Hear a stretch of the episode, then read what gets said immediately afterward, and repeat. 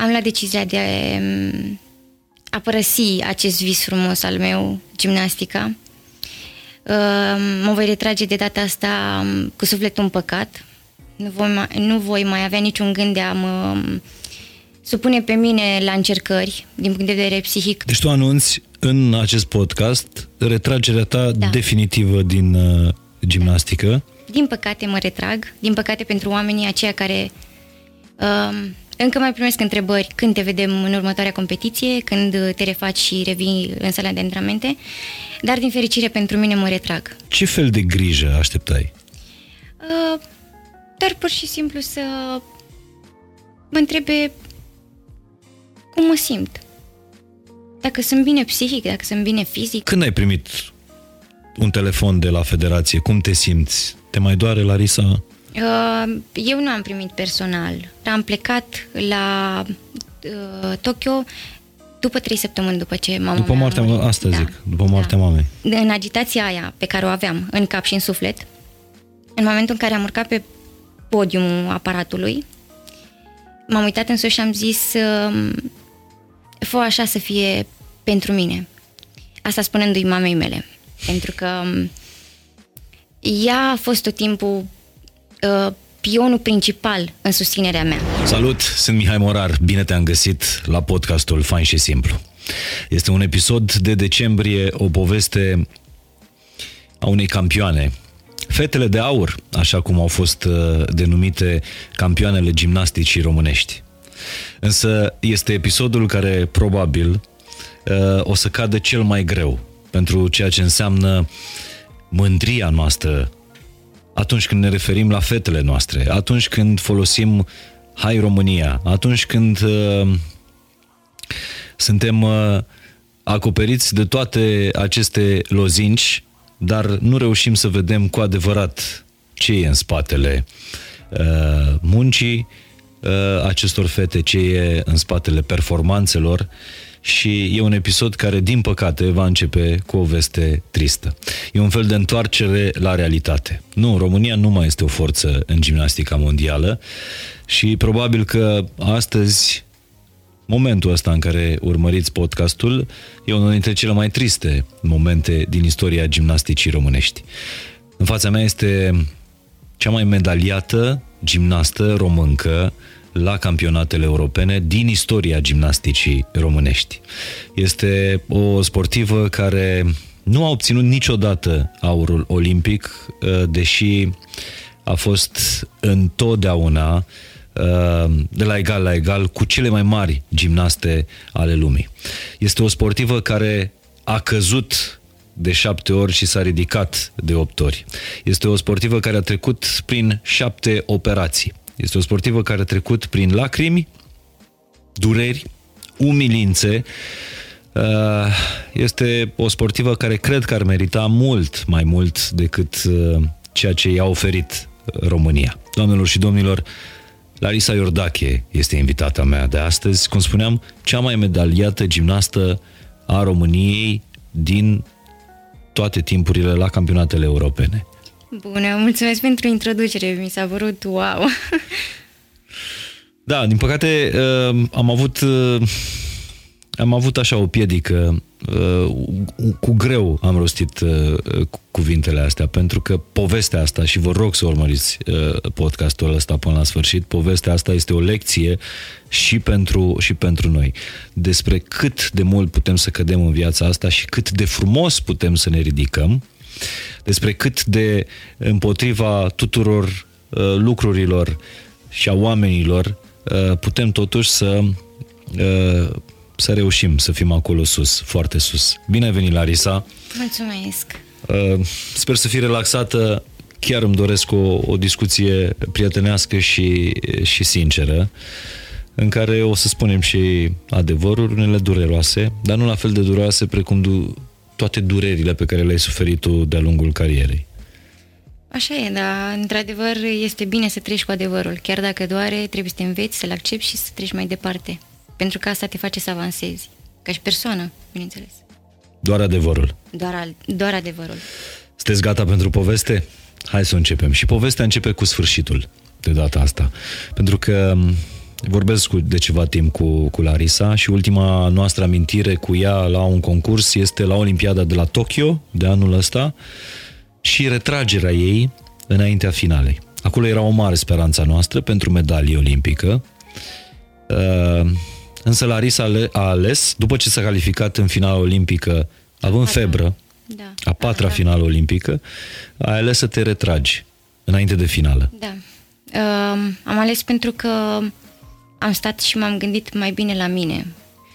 Uh, de fiecare dată am pus gimnastica pe primul plan. Am pus uh, de fiecare dată succesul care poate să vină ulterior după munca pe care eu o depun în timpul competiției.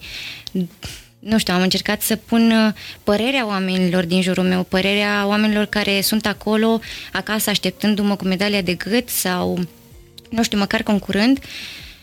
Am stat un moment și știu că acel moment a fost atât de lung și dureros pentru mine încât uh, am luat o decizie pentru mine pentru sănătatea mea, pentru că puteam să risc mai mult și puteam probabil acum să uh, am dureri mult mai mari sau altfel de accidentări. Dar uh, având în vedere că am trecut prin atât de multe chestii în ultimul an și am primit o lecție mai mult uh, de la mama decât de la viață. Uh, în ultimul an s-a stins și mama ta. Da, din păcate, da. Dumnezeu să o odihnească.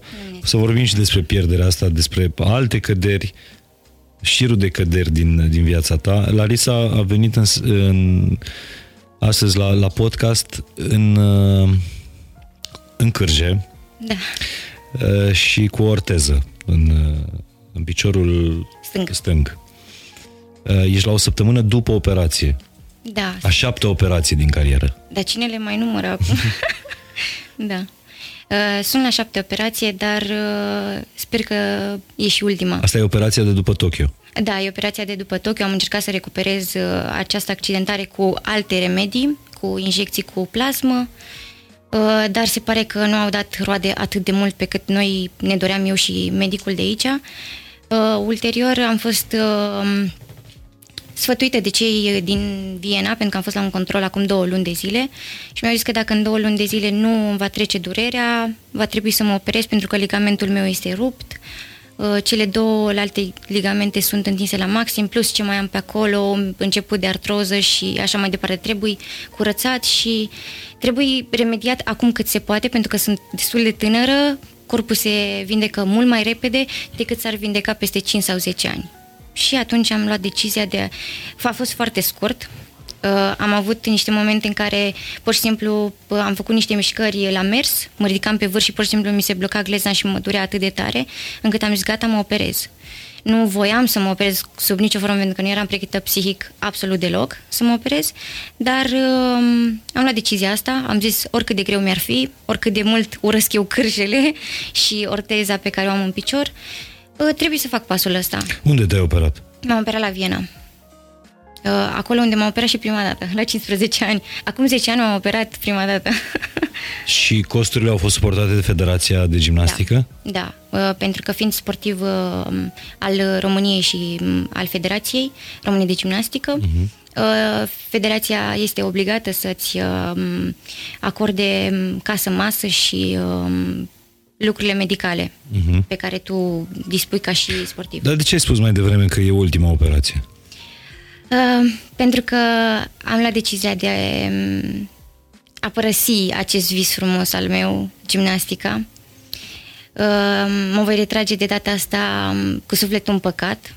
Nu voi, mai, nu voi mai avea niciun gând de a mă um, supune pe mine la încercări, din punct de vedere psihic, dacă aș fi putut să fac mai mult. Însă tot ce am făcut anul ăsta și anul trecut, jumătatea anului trecut, când am reluat antrenamentele, am făcut tot ce am putut eu mai bine. Într-adevăr, am uh, unele regrete din punct de vedere al momentelor în care nu s-au fructificat așa cum aș fi vrut eu. Dar orice lecție pe care am, am primit-o, am învățat din ele. Deci tu anunți în acest podcast retragerea ta da. definitivă din uh, gimnastică. Da din păcate mă retrag, din păcate pentru oamenii aceia care uh, încă mai primesc întrebări când te vedem în următoarea competiție, când te refaci și revii în sala de antrenamente, dar din fericire pentru mine mă retrag, pentru că este o decizie pentru mine. Din fericire pentru tine? Da, pentru că eu sunt foarte ambițioasă, îmi doresc foarte mult să fiu pe locul întâi, îmi doresc foarte mult să fiu, uh, când sunt în sala de antrenament și în sala de concurs, în centru atenției și nu altfel decât să performez foarte bine. Și cred că asta m-a supus la foarte multe accidentări, la foarte multe mm, probleme mm, nu psihice, probleme din punct de vedere al psihului să depășesc anumite bariere. Um, asta e decizia mea și mă simt împăcată. Este prima dată în 2017 când am făcut această decizie. Te mai fost, retra... ai mai fost, ai mai anunțat retragerea în 2017, ai avut o pauză până în 2020, da. alte operații, alte cădere, cum spuneam. Da. Uh, dar o să vorbim și despre asta. Și de data asta spui că e definitivă. Da, de data asta da. Am 25 de ani, am 20 de ani de performanță, am 20 de ani în care am trăit în sala de antrenament între patru pereți cu bârnă, sol, paralel și sărituri, cu antrenorii. Am învățat foarte mult, m-am dezvoltat foarte mult, dar uh, cred că acum uh, ține de mine ca și om, în momentul de față, să mă dezvolt și pe alte uh, părți. Da, cumva retragerea asta ta are, tu mai puteai să rămâi în, da. în gimnastică. Are legătură și cu unele frustrări pe care le-ai adunat în, în, în toți anii ăștia? Uh. De la Londra, medalia de bronz de la Olimpiada de la Londra din 2012 până la finala de la care te-ai retras de la Olimpiada de la Tokyo. Pot spune că da, dar nu le pot numi frustrări. Pentru că uh, am fost învățată în ultima perioadă să trec peste uh, momentele care mă atacă pe mine psihic. Să le numesc doar niște obiective neîmplinite. Și mai bine rămâi cu un obiectiv neîmplinit decât cu un obiectiv ratat. În sensul că dacă te duci, cum am, s-a întâmplat și la Tokyo, de am fost, am tras de mine ca un câine, am, am luptat cu dorul, am luptat cu uh, corpul meu, cu mintea mea, cu absolut tot și cu tot ce ziceau oamenii în mass media, pe internet și... Ce spuneau oamenii? Acolo pot să zic că la Tokyo am trăit uh, ca în valuri. Acum, să înțelegem, uh, Larisa s-a calificat în finala Olimpiadei de la Tokyo la o lună după ce uh, te-a părăsit mama. Nu? Uh, calificarea a fost înainte, dar am plecat la uh, Tokyo după trei săptămâni după ce mama După moartea, mea asta da. zic, după moartea da. mamei. Uh, și ce zicea lumea, tu fiind acolo? Uh, erau uh, foarte încântați că merg la Olimpiadă, oamenii care m-au susținut de mică au crezut în mine și așa mai departe. Eram uh, favorită la medalii, eram uh, o gimnastă care uh, promitea uh, medalii. Însă, când s-a anunțat că eu voi concura doar la bârnă, pentru că situația mea medicală nu mi oferea atât de mult încât să fac și celelalte aparate, să lupt la individual compus așa cum mi-am dorit din totdeauna și oamenii își doreau să mă vadă cât mai mult în competiție. Uh, plus uh, problemele uh, din punct de vedere al psihului, care a fost o barieră pentru mine foarte mare și am încercat să o depășesc foarte, foarte mult și a fost foarte greu.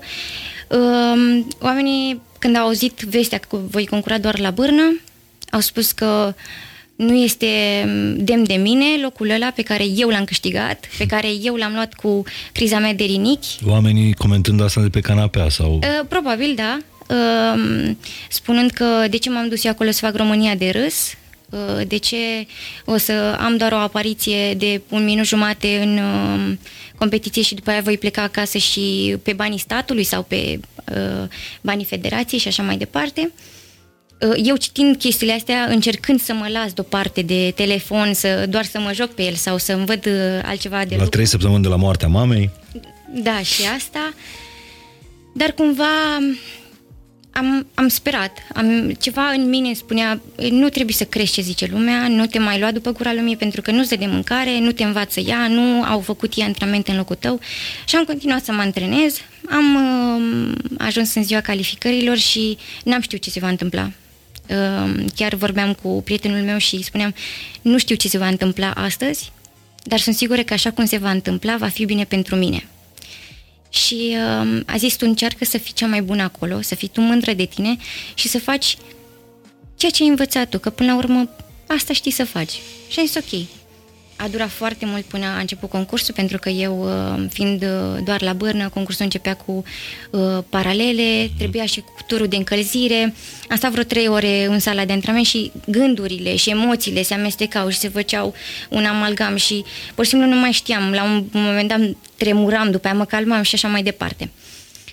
Însă, uh, în agitația aia pe care o aveam în cap și în suflet, în momentul în care am urcat pe podiumul aparatului, m-am uitat în sus și am zis um, fă așa să fie pentru mine. Asta spunându-i mamei mele. Pentru că um, ea a fost tot timpul uh, pionul principal în susținerea mea. De obicei cu ea vorbeai înainte de da. un concurs? Da. Uh, era ultima persoană cu care vorbeam. Pentru că simțeam siguranța ei, uh, um, încrederea ei în mine. Uh, a fost uh, pentru mine omul care m-a susținut cel mai mult, omul care m-a criticat cel mai mult și omul care m-a iubit cel mai mult. Adică toate aceste trei, um, nu știu cum pot să le numesc pentru că nu am cuvinte, um, au fost pentru mine esența performanței mele. Uh, pentru că critica pe care ea mi-o aducea, nu o luam ca și o critică. Pentru că um, Știam că ea își dorește doar binele și își dorește uh, doar uh, ca eu să fiu uh, omul ăla și femeia aia perfectă în viziunea ei și a mea. Și atunci ziceam, ok, am greșit, dar voi repeta, uh, voi uh, putea remedia la următorul interviu sau următorul concurs sau că imediat cum se termina un interviu al meu, îmi spunea, da, mi-a plăcut cum ai vorbit, dar ai vorbit prea repede sau ai făcut nu știu ce greșeală. Și ulterior încercam să fiu atentă iubirea pe care ea mi-o oferea uh, era puterea mea. Era uh, pur și simplu momentul în care știu că sunt la ananghie, dar cineva mă iubește sincer, știi? Iar uh, toate lucrurile care mi le spunea, uh, susținerea ei a fost nu știu... Necondiționată, necondiționată. și nelimitată. O să da. revenim la relația ta cu, cu mama și puterea asta de a, des, de a putea să treci, este despărțirea de ea, a trei săptămâni să, să fie acolo la, la Tokyo, la cea mai înaltă uh, forma ta da. și la cea mai mare competiție, dar vreau să ne întoarcem. Mai urcat da. pe, pe podium, pe podium uh, la Tokyo, trebuia să dai tot ce ai mai bun la da, bârnă. La calificarea de la, de la bârnă. Uh, M-am calmat foarte repede, în sensul că după ce am zis uh, fă așa în sensul să fie bine pentru mine, am devenit atât de calmă și în momentul în care mi s-a afișat numele pe tabelă și pe ecranul care îți dă verde și trebuie să te prezinți arbitrelor, să începi uh, integralul, uh-huh. uh, pur și simplu am simțit că sunt de acolo. Era casa mea, eram cu toți oamenii dragi care se uitau la mine pentru că, având în vedere pandemia, oamenii n-au avut voie să intre în sală, n-au avut voie să vină să ne, urm- să ne urmărească acolo. Pentru la Tokyo că, au fost să da, goale, da. Da, și ne-au văzut uh, doar la TV sau pe internet și așa mai departe. Simțeam pur și simplu vibe-ul ăla pozitiv. Uh, simțeam liniștea pe care oamenii mi-o transmit și, nu știu, era ceva foarte ok. Și când m-am urcat pe bărnă am încercat uh, să-mi fac integralul foarte bine, mi l-am făcut excepțional, chiar cel mai bun integral pe care mi l-am făcut de când am ajuns la Tokyo. Însă, înaintea coborârii, uh, ieșirea de pe bârnă, am început să mă agit. Uh, n-am știut ce se întâmplă, am încercat să rămân calmă, am zis că um, dacă îmi fac coborârea, uh, finala e a mea pentru că eu, în primul rând, am luat pas cu pas. Am zis, mă calific în finală, după aia urmează medalia. Cu toate că gândul meu era la medalie, este clar. Dar um, în momentul în care eu am făcut coborârea, am plecat destul de strâmbă la primele două elemente, legarea de primele două elemente, și când am început să fac șurubul, am zis că dacă nu întorc până la capăt, nu mi se va da elementul și voi pierde finala la două treizecimi. Uh-huh. Uh, în sensul că a ajuns codul de punctaj în gimnastică în care dacă nu te întorci uh, nu știu, cred că un grad, habar n-am dacă aterizezi așa în loc de așa, nu ți se dă elementul. Iar eu wow. asta am încercat să fac, pentru că n-am avut destul înălțime și atunci am tras destul de mult pe aterizare. Și în momentul ăla eu am simțit o pocnitură la glezna mea. Eu m-am speriat foarte tare pentru că ultima pocnitură pe care am auzit a fost tendonul meu în 2017. Când te-ai retras trei ani. Da, exact. Uh, și m-am speriat foarte tare, mi-am tras uh, piciorul. Dacă mă puneam în genunchi în momentul ăla și nu mă prezentam la arbitre, primeam uh, un punct penalizare. Și atunci finala mea era pa de mult. Dar te salvai? Uh, nu mă salvam, nu, pentru că deja uh, dar durerea era atât de mare încât uh, îți venea să te pui în genunchi. Da, da, da. da, da. Și... și mi-am dat seama în momentul ăla, am zis, prezintă-te pentru că o să-ți pierzi finala. M-am prezentat și apoi m-am pus în genunchi. În momentul ăla, fiind încălzită, n-am simțit atât de mare durerea, dar ușor, ușor, pe timp ce trecea uh, timpul și uh, încălzirea se ducea, piciorul meu începea să se umfle, durerea să se accentueze. Am fost la spital în seara respectivă, la clinica în sat olimpic, unde toți sportivii merg uh-huh. dacă au probleme de sănătate. Uh, și uh, mi s-a zis că am o întorsă de gradul 4, uh, din cauza inflamației nu se vedea probabil ligamentul care era rupt, uh, plus artroza pe care o aveam, cioturile care există acolo și roade uh, ligamentul și toate uh, acele oase care sunt acolo și mi-a spus că cartilajul nu prea există adică cartilajul dintre oase care uh, dă o, um, o frecare foarte dură. Mm-hmm. În mhm. sensul că dacă e os pe os și se freacă os pe os, durerea este vie. Adică este ceva de... nu poți să suporți. Și asta adică. trebuia să suporți tu. Da. Și mi-a făcut atunci o infiltrație. Um, durerea nu scădea. Însă ce era în capul meu, mi, cumva mi impuneam să se ducă durerea, să încerc să... Să prinzi finala. Da, să Pentru comprez. că tu între timp te calificase în finală. Da, mă calificasem în finală a patra. Cu toate că la aterizarea aceea, înainte de am o prezentat, eu am țăpăit de foarte multe ori, cred că de vreo 5 ori, în care am pierdut 5 sau 6 zecimi, ceva uh-huh. de mhm. genul ăsta, unde puteam să fiu mai sus în finală și atunci clar eram uh, cumva sigură acolo pe locul meu, dar uh, ulterior am zis, băi, ok, în final o să-mi fac uh, integral, o să aterizez foarte bine, chiar dacă o să mă prezint, uh, o să fiu acolo pe podium. Adică eram sigură că medalia va fi a mea. Și am zis că mai am șapte zile până la finala de la Bârnă. Finala de la Bârnă la această olimpiadă a fost uh, ca la, nicio, ca la niciun alt concurs, ultima finală, uh-huh. pentru că este cea mai spectaculoasă. Și um, cele șapte zile le-am petrecut la um, fizioterapie mai mult, la antrenament mergeam și făceam condiție fizică, uh, urcam pe bârnă, dar nu puteam să merg. Și când ți-ai dat seama că nu poți să hmm, eu am... intri în finala de la Tokyo? Am simțit chestia asta din ultimele patru zile, pentru că eu timp de trei zile am mers în gheata asta pe care o am pe picior, pentru că mi-au zis că trebuie să uh, protejez piciorul și să nu îl forțez. Uh, și ulterior mi-am dat gheata jos, um, încercând să fac alergări sau uh, să merg chiar pe sol, simțeam o durere pe care nu pot descrie, adică pur și simplu mă durea stomacul la ce durere aveam și mi se făcea rău. Um, ulterior, după ce s-a terminat, se terminau antrenamentele, mergeam la fizioterapie, stăteam numai cu piciorul cu gheață. Și, și când ai anunțat că nu intri în final? Uh, fix în ziua finalei, uh, cu o oră înainte de finală. Uh, m-am pregătit din cameră, mi-am luat antiinflamatoare, eram plină de antiinflamatoare, cred că de la firul de păr până la unghia de la picior. Uh, am ajuns, în, am plecat din cameră și am zis, eu astăzi o să concurez. O să lupt pentru finala mea. Uh, dar n-a fost așa, pentru că pregătindu-mă de concurs în cameră, punând un costumul pe mine, machindu-mă și făcându-mi toate lucrurile, părul și așa mai departe, mă gândeam de ce o fac. Pentru că știam cumva sigur că nu o să pot, pentru că durerea era foarte mare de suportat. Și am zis, hai să merg înainte, până la capăt, pentru că asta am fost învățată, să mă duc până la ultima soluție de a epuiza orice fel de chestie. Ok, bine.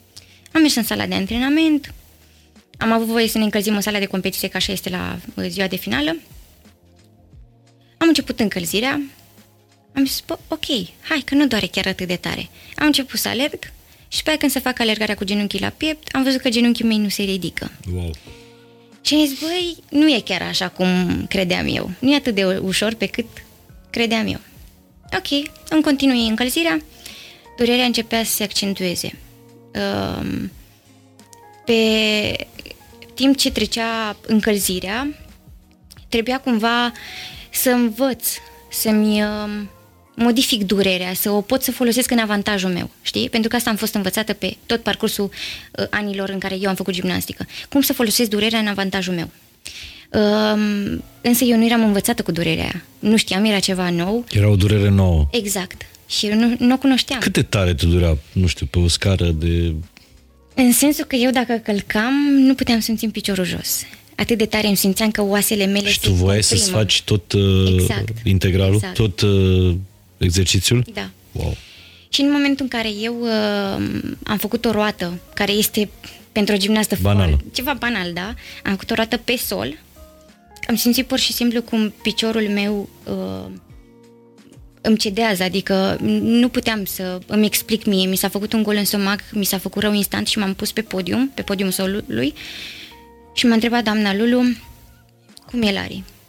Și zic, nu mă întrebați asta că nu știu să vă răspund. Ce facem? Vrei să urci pe bârnă? Zic, o să încerc. Uh, eu la piciorul ăla având un, uh, un talonet pe care l-am purtat pe parcursul uh, gimnasticii pe care eu am făcut-o, însă îmi pusesem un tape mult mai dur. Adică era bandajat piciorul uh-huh. meu cu foarte mult material și nu mai simțeam nimic.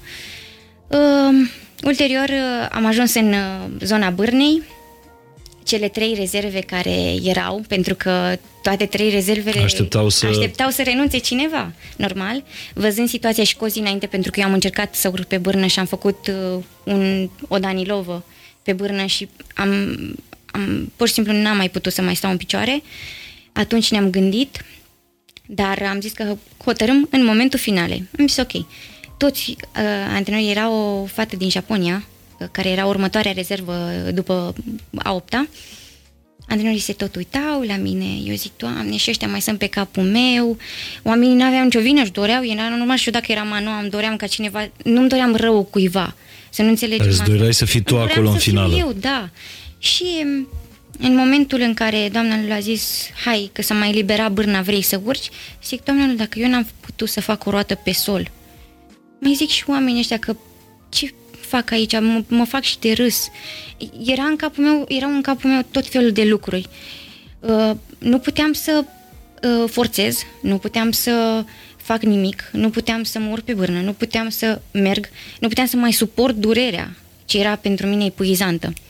În momentul ăla, doamna Lu s-a dus la domnul Cristi, care stătea în afara arenei, pentru mm-hmm. că doar un singur antrenor are voie cu sportiva.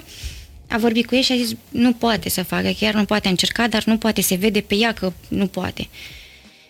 În momentul ăla m-am dus la ei și a zis, mi-a zis domnul Cristi în felul următor. Ai făcut tot ce a trebuit tu pentru România să faci. Ai luptat până la capăt, ai tras de tine ca un câine. Noi am fost lângă tine.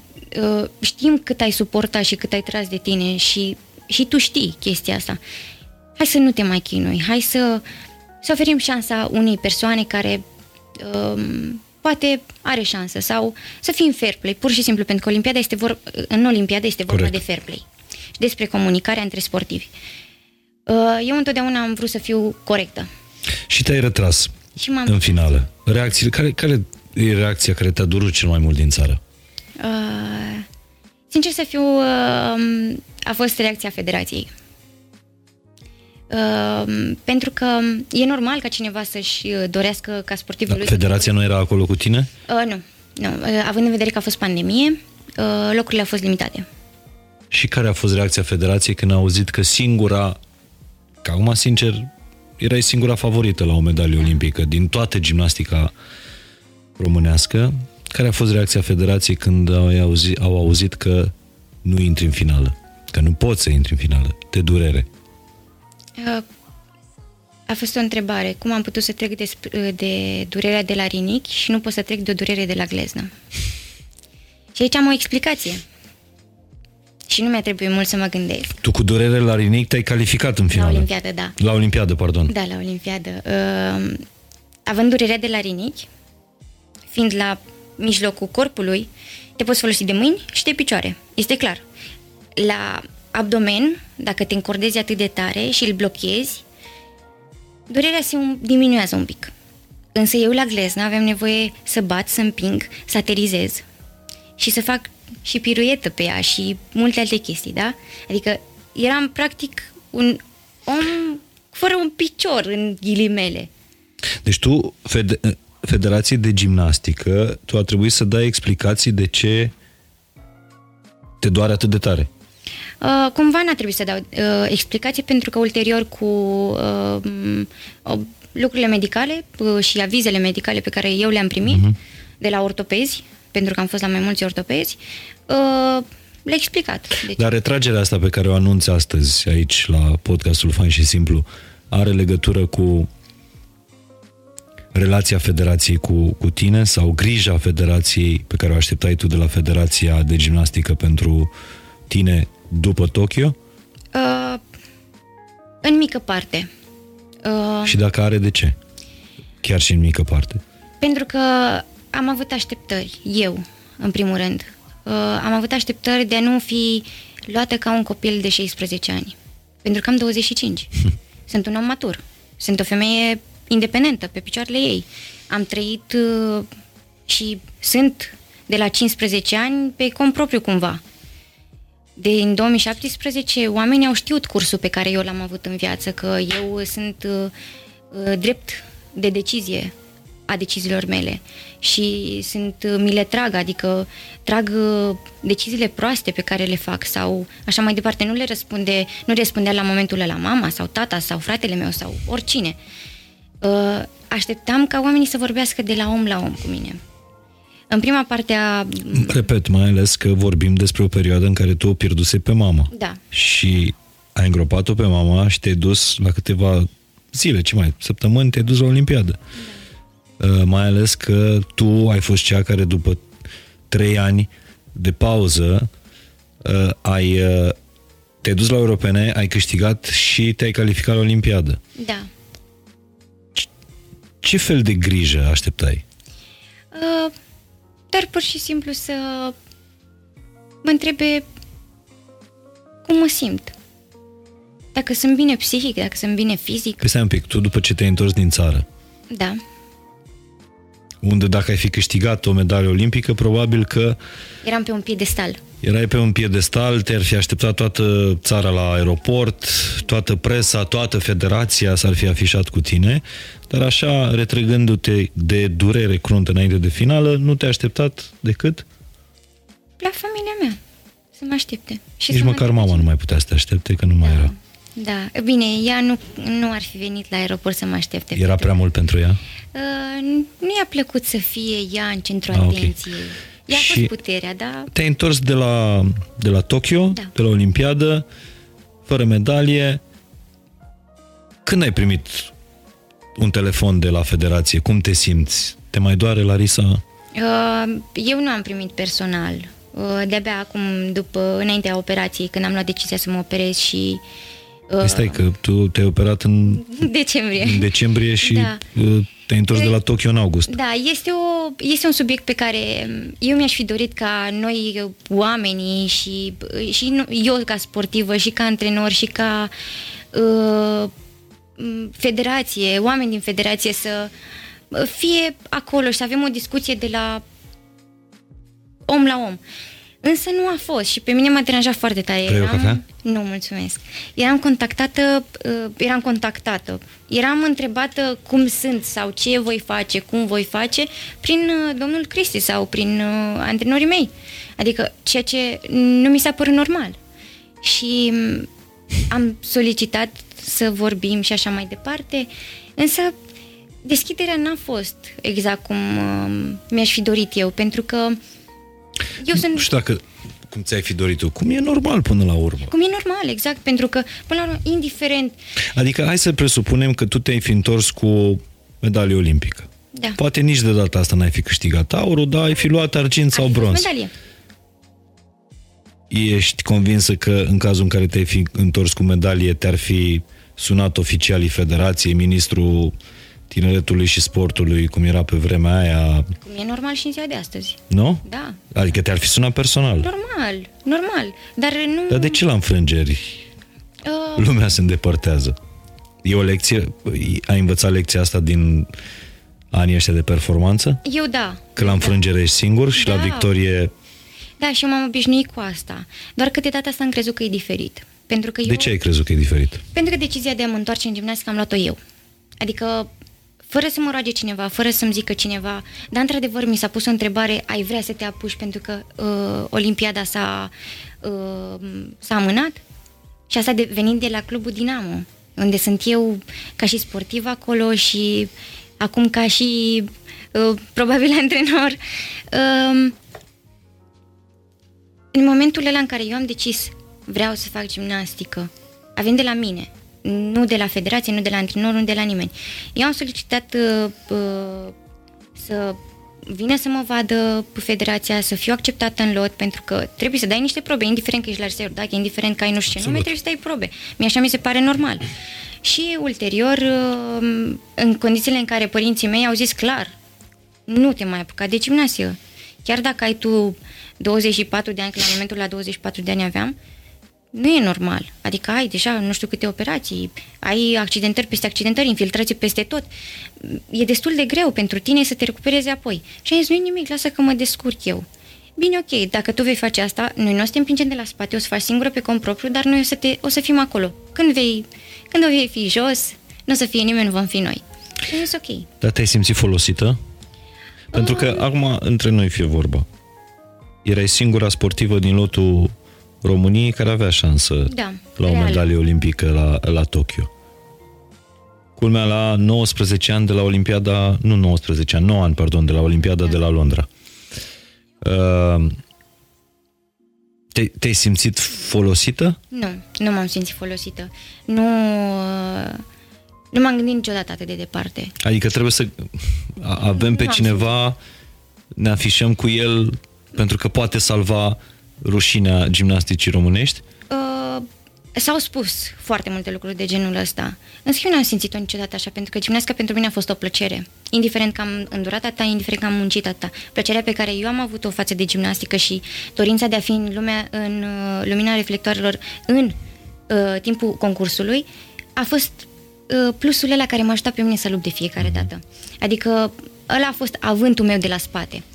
Și nu am vrut să iau în calcul și nici nu vreau să iau în calcul un astfel de lucru. Că am fost uh, singura sportivă care ar fi putut aduce onoarea gimnasticii.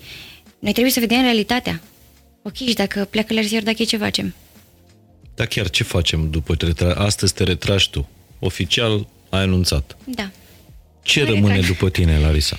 Um, sinceră să fiu, um, participând la um, campionatul național care a fost și concursurile care s-au mai făcut în țară, două la număr pentru că nu s-au făcut mai multe.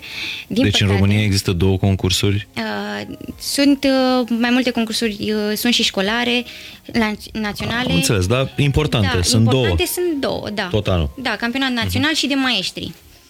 Însă sunt uh, puține uh, în țară. Cred că dacă s-ar fi făcut mai multe copii, ar fi mai uh, doritori de... Dar când te-ai apucat tu de gimnastică, Era tot la fel, doar că eu am prins o perioadă foarte frumoasă la juniorat. În sensul că la junioare eu nu stăteam acasă mai deloc. În sensul că eu am plecat uh, la lot, am avut un an în care eu am progresat foarte mult și fiecare concurs uh, se dădea la începutul anului calendarul de compe- cam calendarul competițional. Pe cine duci la concurs? Iordache și încă cineva, Iordache și încă cineva, Iordache și... Adică eu mergeam la fiecare concurs. Când simțeau uh, antrenorii că sunt prea epuizată și așa, puneau un stop, spuneau hai să înlocuim și merge la următorul. Adică la junioare aveam 10-11 concursuri, aproape, cred că timp de 3 ani așa am dus-o. Mie asta mi-a plăcut. Asta an. mă fă... Da, asta mă Competitivă. făcea să progresez. Asta mă făcea să fac gimnastică.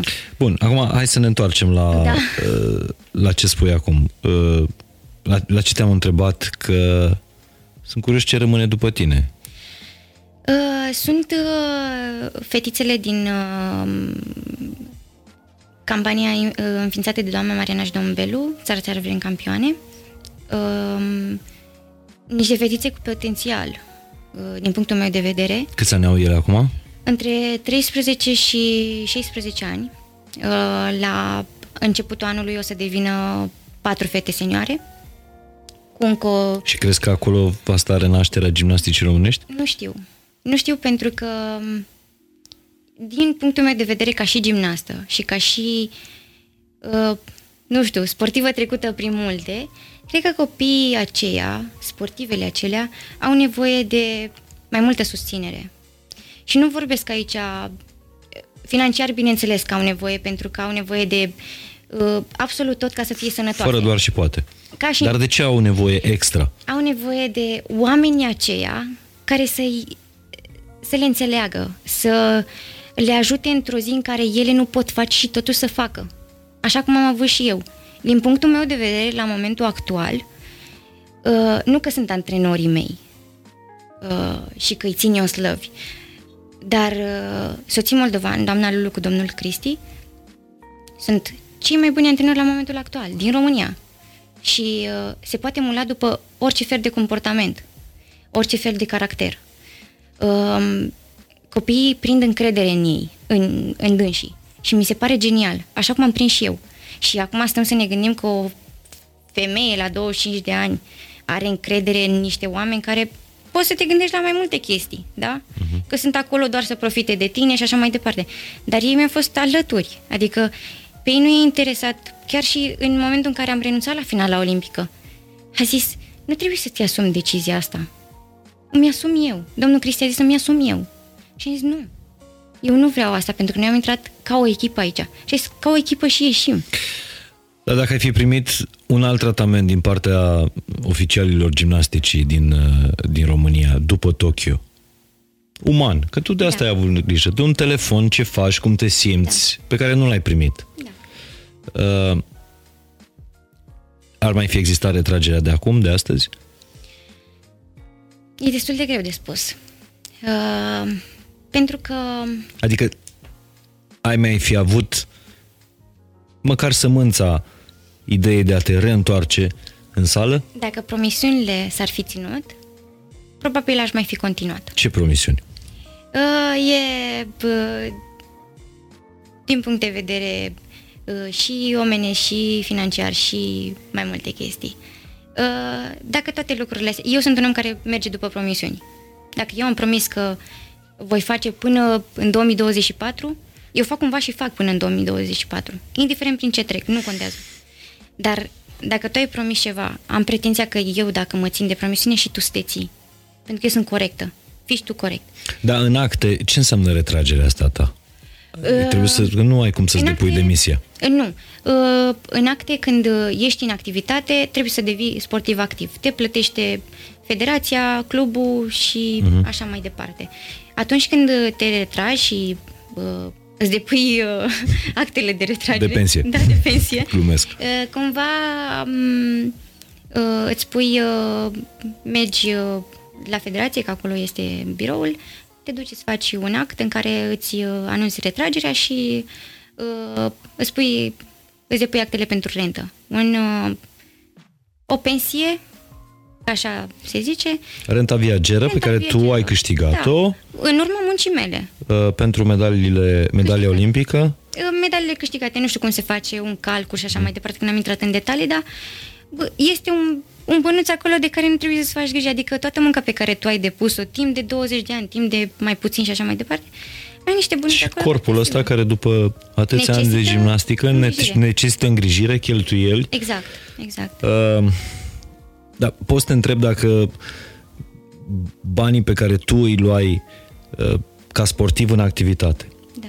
da, campioană europeană anul trecut, Da. finalistă olimpică anul ăsta, cea mai medaliată uh, gimnastă româncă din toate timpurile la europene. Uh, banii pe care îi luai ca sportiv în activitate uh, față de renta viageră erau mai mulți, mai puțini? O jumătate de an a fost uh, pe acolo. Adică se apropia. dacă să zicem că te duceai și îți depuneai actele pentru, pensie, pentru renta viageră, luai cam tot atât cât luai ca sportiv în activitate, munci în zi de zi. Uh, În anul ăsta? Da. Da, da.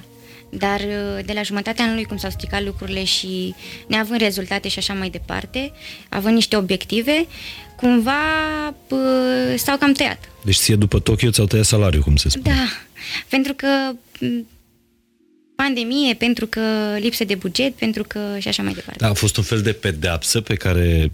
Nu știu, nu știu, dar... uh, Adică nu n-ați fost în stare de nimic la Tokyo? A fost în îndeplinirea obiectivului. Nu contează cum. Mhm. Că asta ar fi fost uh, întrebarea mea.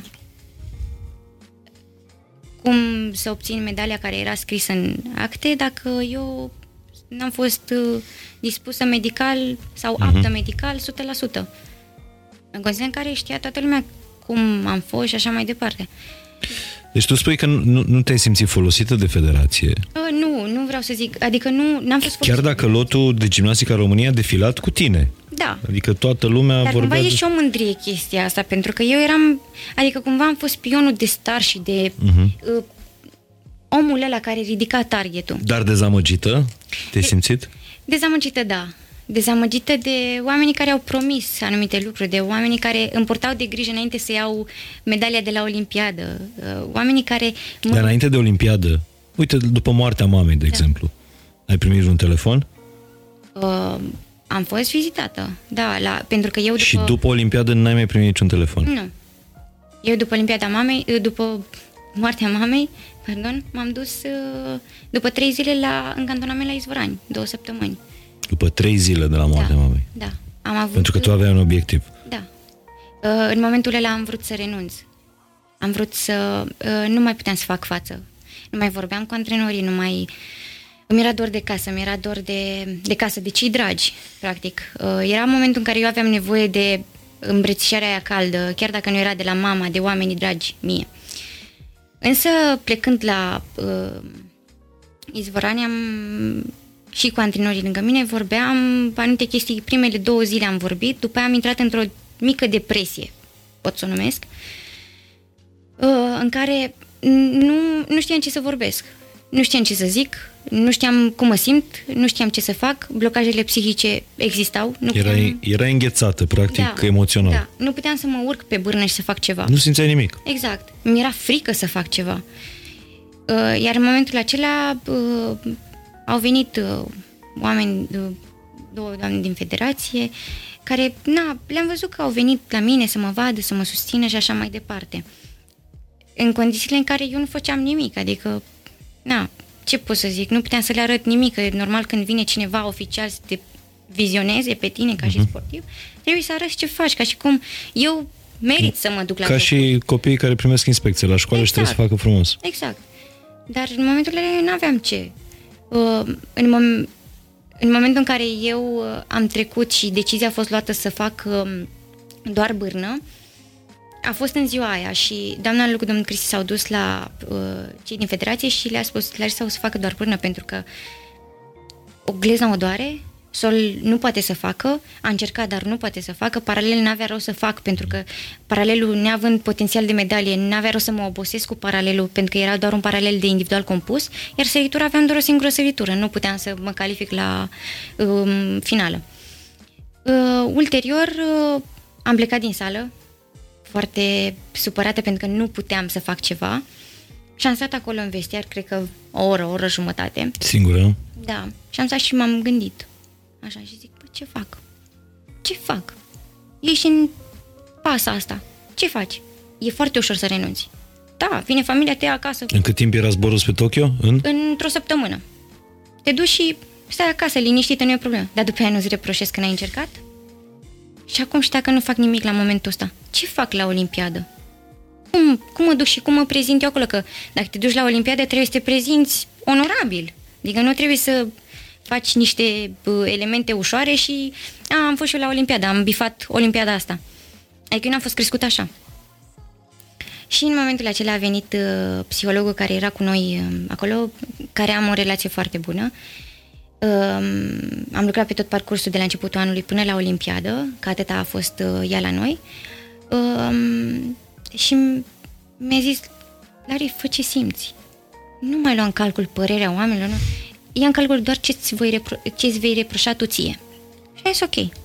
Am intrat în sală și în momentul ăla am vrut să-mi pun uh, feșele pentru um, paralel Și domnul Cristi a venit la mine și a zis, vorbește cu mine, te rog frumos, pentru că nu știu ce să-ți fac, nu știu cum să vorbesc cu tine, cum să mă compor cu tine, nu știu ce să-ți fac, nu știu ce să zic ca să te duci să faci. Și m-am uitat, mă uitam, parcă mă uitam în gol la el. Și vedea așa și după aia, domnul Cristi este un om foarte cerebral și coloană vertebrală. Nu stânga, nu dreapta, doar adevărul. De la el am învățat chestia asta. Și um, chiar dacă toată lumea are nevoie de tine și nu te răsplătește cu nimic, el o face, indiferent de situație. Și asta am învățat de la el. Și în momentul ăla m-a luat de umeri și mi-a zis nu știu ce e în mintea ta sau în, în sufletul tău, pentru că nu, nu pot să simt asta, dar știu că campionul din tine nu vrea să renunțe. Și în momentul ăla mi-am lăsat uh, palmierile jos, pentru că oricum eram descălzită, de la tasat în vestiar, m-am îmbrăcat și după amiază am revenit la antrenament. Deci cred că este a treia oară când îmi vine să plâng uh, în, în timp ce povestești despre momente din, din cariera ta. Uh, pentru că îmi dau seama câtă... E, oricum, viața ta sportivă e un film. Da. E clar, într-o zi se va face un film despre toate căderile și, și ridicările, ridicările tale și înainte să vorbim despre ele, pentru că Larisa Iordache a fost cred că singura sportivă, sau cel puțin așa am citit în presa de specialitate, nefiind jurnalist sportiv. A fost singura gimnastă care s-a apropiat cumva de zeița care a dominat gimnastica ultimilor 10 8 ani. ani 10 8, ani, da. Uh, Simon Biles. Da. A fost cât pe ce să-i sufli aurul olimpic. Uh, mondial. Aur mondial, uh, scuze. Uh, New York Times, am citit un articol în New York Times despre prestația ta de acolo, de la, de la mondiale. Uh, dar aș vrea înainte de, de a intra în, în poveștile astea care cu siguranță o să vă motiveze și pe voi și o să vedeți că viața nu este un curs uh, drept și că nu e nicio problemă să cazi pentru că poți să te ridici. Unde găsești forța, o să ne spună Larisa. Vreau să-mi spui, erai în pregătire pentru Olimpiadă, mai aveai câteva săptămâni și a venit vestea asta a pierderii mamei tale. Noi știam deja ce se va întâmpla. Erai pregătită pentru asta? Nu, nu eram pregătită pentru asta, însă știam că se va întâmpla. Uh, anul trecut, în timp de pandemie, fix când a început, am... mi-a spus cumva ascuns uh, că problema ei a pornit de la sân și eu când am aflat am dus-o la doctor imediat, având în vedere cum era cu pandemia, nu aveai cum să te duci la un medic decât la privat, am găsit loc foarte greu, uh, foarte dificil a fost atunci, am fost anunțată de doamna doctor uh, că are cancer, eu n-am avut puterea să-i spun, l-am anunțat pe fratele meu și pe cumnata mea, Valentina, care s-a ocupat de tot dosarul ei, programări și așa mai departe. A fost uh, ceea ce trebuia eu să fac. M-a scutit pe mine de a ține minte toate lucrurile care trebuie să le, res- să, să le pot explica doctorilor când mergeam la control cu ea. Noi fără Valentina nu mergeam la control. Și avea foarte, mama avea foarte mare încredere în Valentina. Uh, i-a făcut o biopsie, i-a spus că are un cancer agresiv. Ok. I-a aflat după tine. Da, după mama voi. a aflat după noi. Uh, mama o fire de, uh, o fire de om care n-a crezut în nimic, în sensul că ea nu interesa nimic. Pentru ea existau doar copiii ei. Ceea ce mi se pare genial. Adică ea nu conta. Uh, oamenii nu contau în jurul ei decât noi.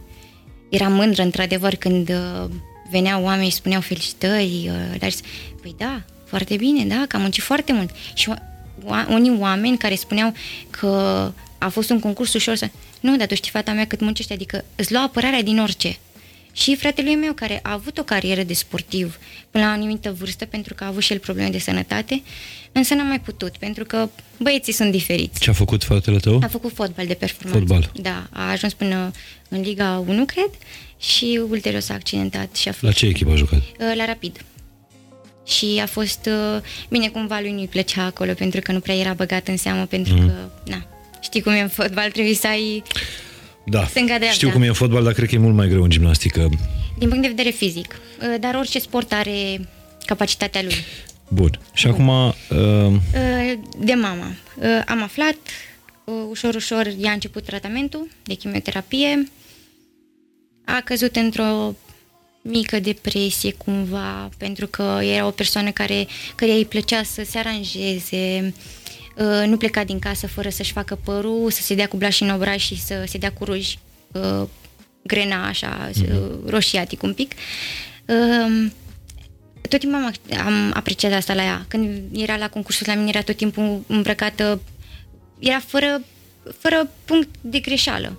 Ea trebuia să fie mama Larisa Iordache perfectă, ca și fata ei. Din respect pentru tine. Exact, exact. Adică respectul ei pentru mine a fost ceva mare, știi? Adică nici nu poți să-l măsori. Dar crezi că grija asta pentru tine, iubirea asta pentru tine a mers atât de departe încât uh, s-ar fi putut să nu fi avut suficientă grijă de ea? Da, da. Uite, uh, apropo de controlul la sân. Da, grija față de copiii ei a fost uh, ceva mai presus decât ea, ca și persoană, ca și sănătatea ei, cu toate că ea își dorea foarte mult să trăiască, în sensul că uh, în, când și-a dat seama că situația e destul de gravă, pentru că a început chimioterapia și uh, părul a început să se cadă și așa mai departe, tot ce se întâmplă în cursul acestei boli, slăbești și așa mai departe, a avut și progrese și regrese.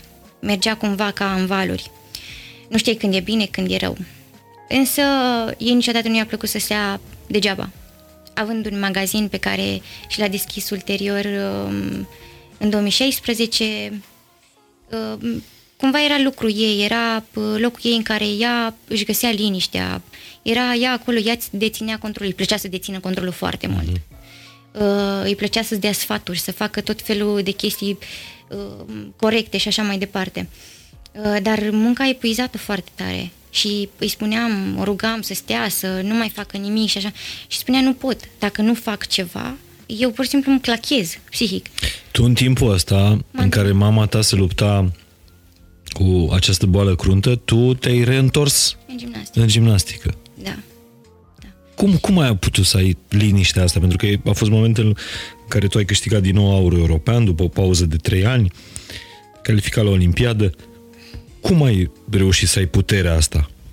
Oricum mi se pare că ești, pe cât de firavă ești, pe atât ești de, de puternică. E Mulțumesc. incredibil și încă n-am spus toată povestea. E, o să urmeze niște Mulțumesc. momente pe care nu știu cum le-ai putea trece ca om. Poți. Și când crezi că nu mai poți, mai poți puțin, crede-mă. Dar în momentul în care, cum am spus că mama își găsea refugiu în uh, magazinul ei, eu îmi găseam refugiu în sală. Hmm. Uh, doamna Lulu și domnul Cristi vorbeam orice. Orice mă durea, orice simțeam, orice. Și mă ascultau, m-au ascultat și mă ascultă în continuare. În continuare am rămas ca și o familie și așa mai departe. Adică e, e o chimie acolo între noi și mi se pare foarte tare. Dar uh, când intram în sală, uitam de probleme. Uitam ce se poate întâmpla, uitam... Cumva nici boala mamei atunci când m-am apucat nu era atât de avansată. Eu tot timpul am sperat că se poate face bine. Însă când, au, uh, când am avansat în an, în uh, luna decembrie, chiar când am plecat la europene, la uh, unde am câștigat medalile astea. Uh, medalile astea din fața ta, da, astea. pe care o să... Am rugat-o pe Larisa să-și aducă uh, la podcast, dacă tot și-a anunțat retragere, să aducă cele mai dragi medalii din carieră. Și o să vedeți de ce n-a adus medalia olimpică, bronzul de la Londra, și a adus patru medalii de la europenele de anul trecut. Dar revenind. Da. Uh, Mama și urma tratamentul, bineînțeles, însă um, rana care i-a rămas după biopsia făcută a săpat foarte mult acolo, boala. Și um, a trebuit să treacă printr-o operație. Eu în timpul uh, concursului am aflat înainte de calificări, de ziua de calificări, că ea va trebui să se opereze. Ea având prima operație din viața ei o femeie căreia nu-i plăcea să meargă la spital, nu-i plăcea să... Nici la mine, la spital, avea emoții la operațiile mele și îmi spuneau uh, doamnele asistente, vin acum imediat să-ți dau o pastilă să te liniștești. Zic, nu mi-o dați mie, dați-o mamei, că eu sunt foarte bine. Adică eu nu aveam nicio problemă, ea pur și simplu era... Nu-i plăceau spitalele și când a auzit că trebuie să se opereze, singura persoană care îi se deschidea eram eu. Vorbea cu mine, pentru că cumva, noi două ne-am sfătuit tot timpul, chiar dacă eu eram mai mică decât ea și Mhm. eram mama. Fetele. Da, fetele. Eram cele mai bune prietene. Și mm, în momentul când am aflat că mm, ea se va opera și mi-a zis că mi este în felul următor. "Uh, Eu trebuie să trec printr-o operație, chiar dacă mi-e frică, tu ai trecut prin atâtea și ești bine. Și um, în momentul ăla a fost um, fu, pentru mine foarte emoționant, pentru că um, în sensul că era Ea în momentul ăla te-a făcut pe tine mai puternică decât... Uh, cumva da. Știi ea. de ce? Pentru că um, eu eram cu antrenorii mei la europene. Însă trebuia să formăm o echipă acolo, cu celelalte fete care veneau de la Deva, împreună cu antrenorii lor. Uh, Eu empatizez, empatizez foarte bine cu sportivii, cu colegile cu care eu mă antren... care fac o echipă. Nu contează, fie ele și din alte țări și așa mai departe. Am stilul de a mă mula după ele și de a le încuraja pentru că simt nevoia să... Adică ele simt nevoia să fie încurajate și eu simt lucrul tu știi ăsta. să faci asta. Exact, și o fac cu calmitate. Adică ceea ce am cum mă încurajează pe mine antrenorii la antrenament, pentru că în timpul concursului n-au voie să vorbească, eu am învățat asta de la ei. Să dai mai departe. Exact. Și în uh, timpul campionatului european am avut uh, acomodarea pe podium. Eu la săritori am avut un blocaj, n-am mai putut să mai sar, pentru că au început să se agite foarte tare lucrurile. Eu învățată cu liniște, indiferent că sunt la concurs, dar uh, să nu se agite echipa pe lângă mine. Uh-huh. Nu-mi place pentru că mă bag într-o stare de fibri- fibrilație și pur și simplu nu mai, nu mai gândesc. Adică am nevoie de spațiul meu cumva. Și în momentul în care m-am pus uh, la ultimul aparat de la uh, acomodare, m-am pus în pârtie, în capătul pârtiei și am zis ce fac acum, că nu mai știu elementul. Și n-am putut să mă duc pe element. Și m-am blocat. În uh, ulterior, ziua următoare, fetele au fost uh, învățate să nu mai uh, empatizeze cu mine. Da. De unii, ant- de unii. De, de antrenorii lor. De către antrenorii Dar de ce? Pentru că,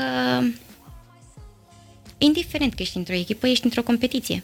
Știi, nu? Adică sunt uh, patru fete care, care doar două au dreptul de a intra în finală. Păi da, dar rolul unui antrenor este tocmai să le învețe pe copilele astea că spiritul de echipă trebuie să rămână dincolo de competiție. Tocmai asta Pentru că și fetele, de, de, gimnastele de aur, da, de echipa de aur a României, și fetele ale erau într-o competiție, Da, cumva asta, dar era o echipă. Da, cumva asta lipsește, asta m-a învățat, tot antrenorii mei m-au învățat pentru că fair play-ul e mai presus de o medalie. Și Trist, eh, pentru că îmi dai amănunte așa momente din, din cariera ta și îmi dau seama că sunt lucruri pe care oamenii falimentul ăsta al gimnasticii românești are explicații nenumărate. Sunt anumite videouri pe internet care m, uh, suntem noi la intrarea în primei zile de competiție uh, iar eu eram foarte serioasă pentru că eu așa sunt la concurs, intru într-o bula mea și Ar fi culmea. uh, indiferent că sunt în echipă uh, știu că prima zi e foarte importantă pentru că e ziua de calificări, ziua de, uh, pentru a se califica echipa, eu pe aparate și individual. Ok. Uh, ziua aia trebuie să iasă excelent. Ulterior vedem ce iese. Uh, iar fetele erau foarte amuzate. Pe mine comportamentul de a fi lasă-mă să te las în gimnastică este un comportament lipsit de bun simț. Adică tu spui că în momentele alea în care trebuie să fii super Ață și drept. concentrat și drept, a fi distrat, a râde, este de fapt o ascundere a stării uh, adevărate. da, exact. Pentru că starea adevărată e de concentrare. Exact, exact. Fetele aveau starea asta, cumva antrenorul lor Le-a spus să nu știu ce intre... vorbeau, să fie, să facă concursul bine. N-am fost atentă pentru că eu nu eram atentă la antrenorii lor. Uh-huh. Nu eram atentă la... Nu știu cum să Și zic. tu te-ai simțit evitată de celelalte fetele din lot? Nu, nu m-am simțit pentru că copiii n-au nicio vină. Absolut că nu am nicio vină. Nu. Uh, fetele chiar au fost foarte sincere cu mine. Și ți-au spus asta? Da, uh, după uh, acomodarea pe podium, au fost îndreptate de a nu mă mai băga în seamă. În fine, nu e ca și cum eu nu m-aș fi antrenat până în momentul Și eu ăla cred că singură. tu pentru ele erai un model. Adică Eram tu un puteai model fi și un, eram- li- un lider de echipă, erai mai mare decât ele. da. Aveai deja, da, Larisa Da, dar campioană asta olimpică. nu contează. Contează că eram un ajutor pentru echipa lor. Eram un, un pion important care le poate aduce pe podium. Corect. Adică, cu mai mult de atât, băi, dacă omul ăla se comportă frumos cu tine, ei sunt niște copile, de ce le faci să...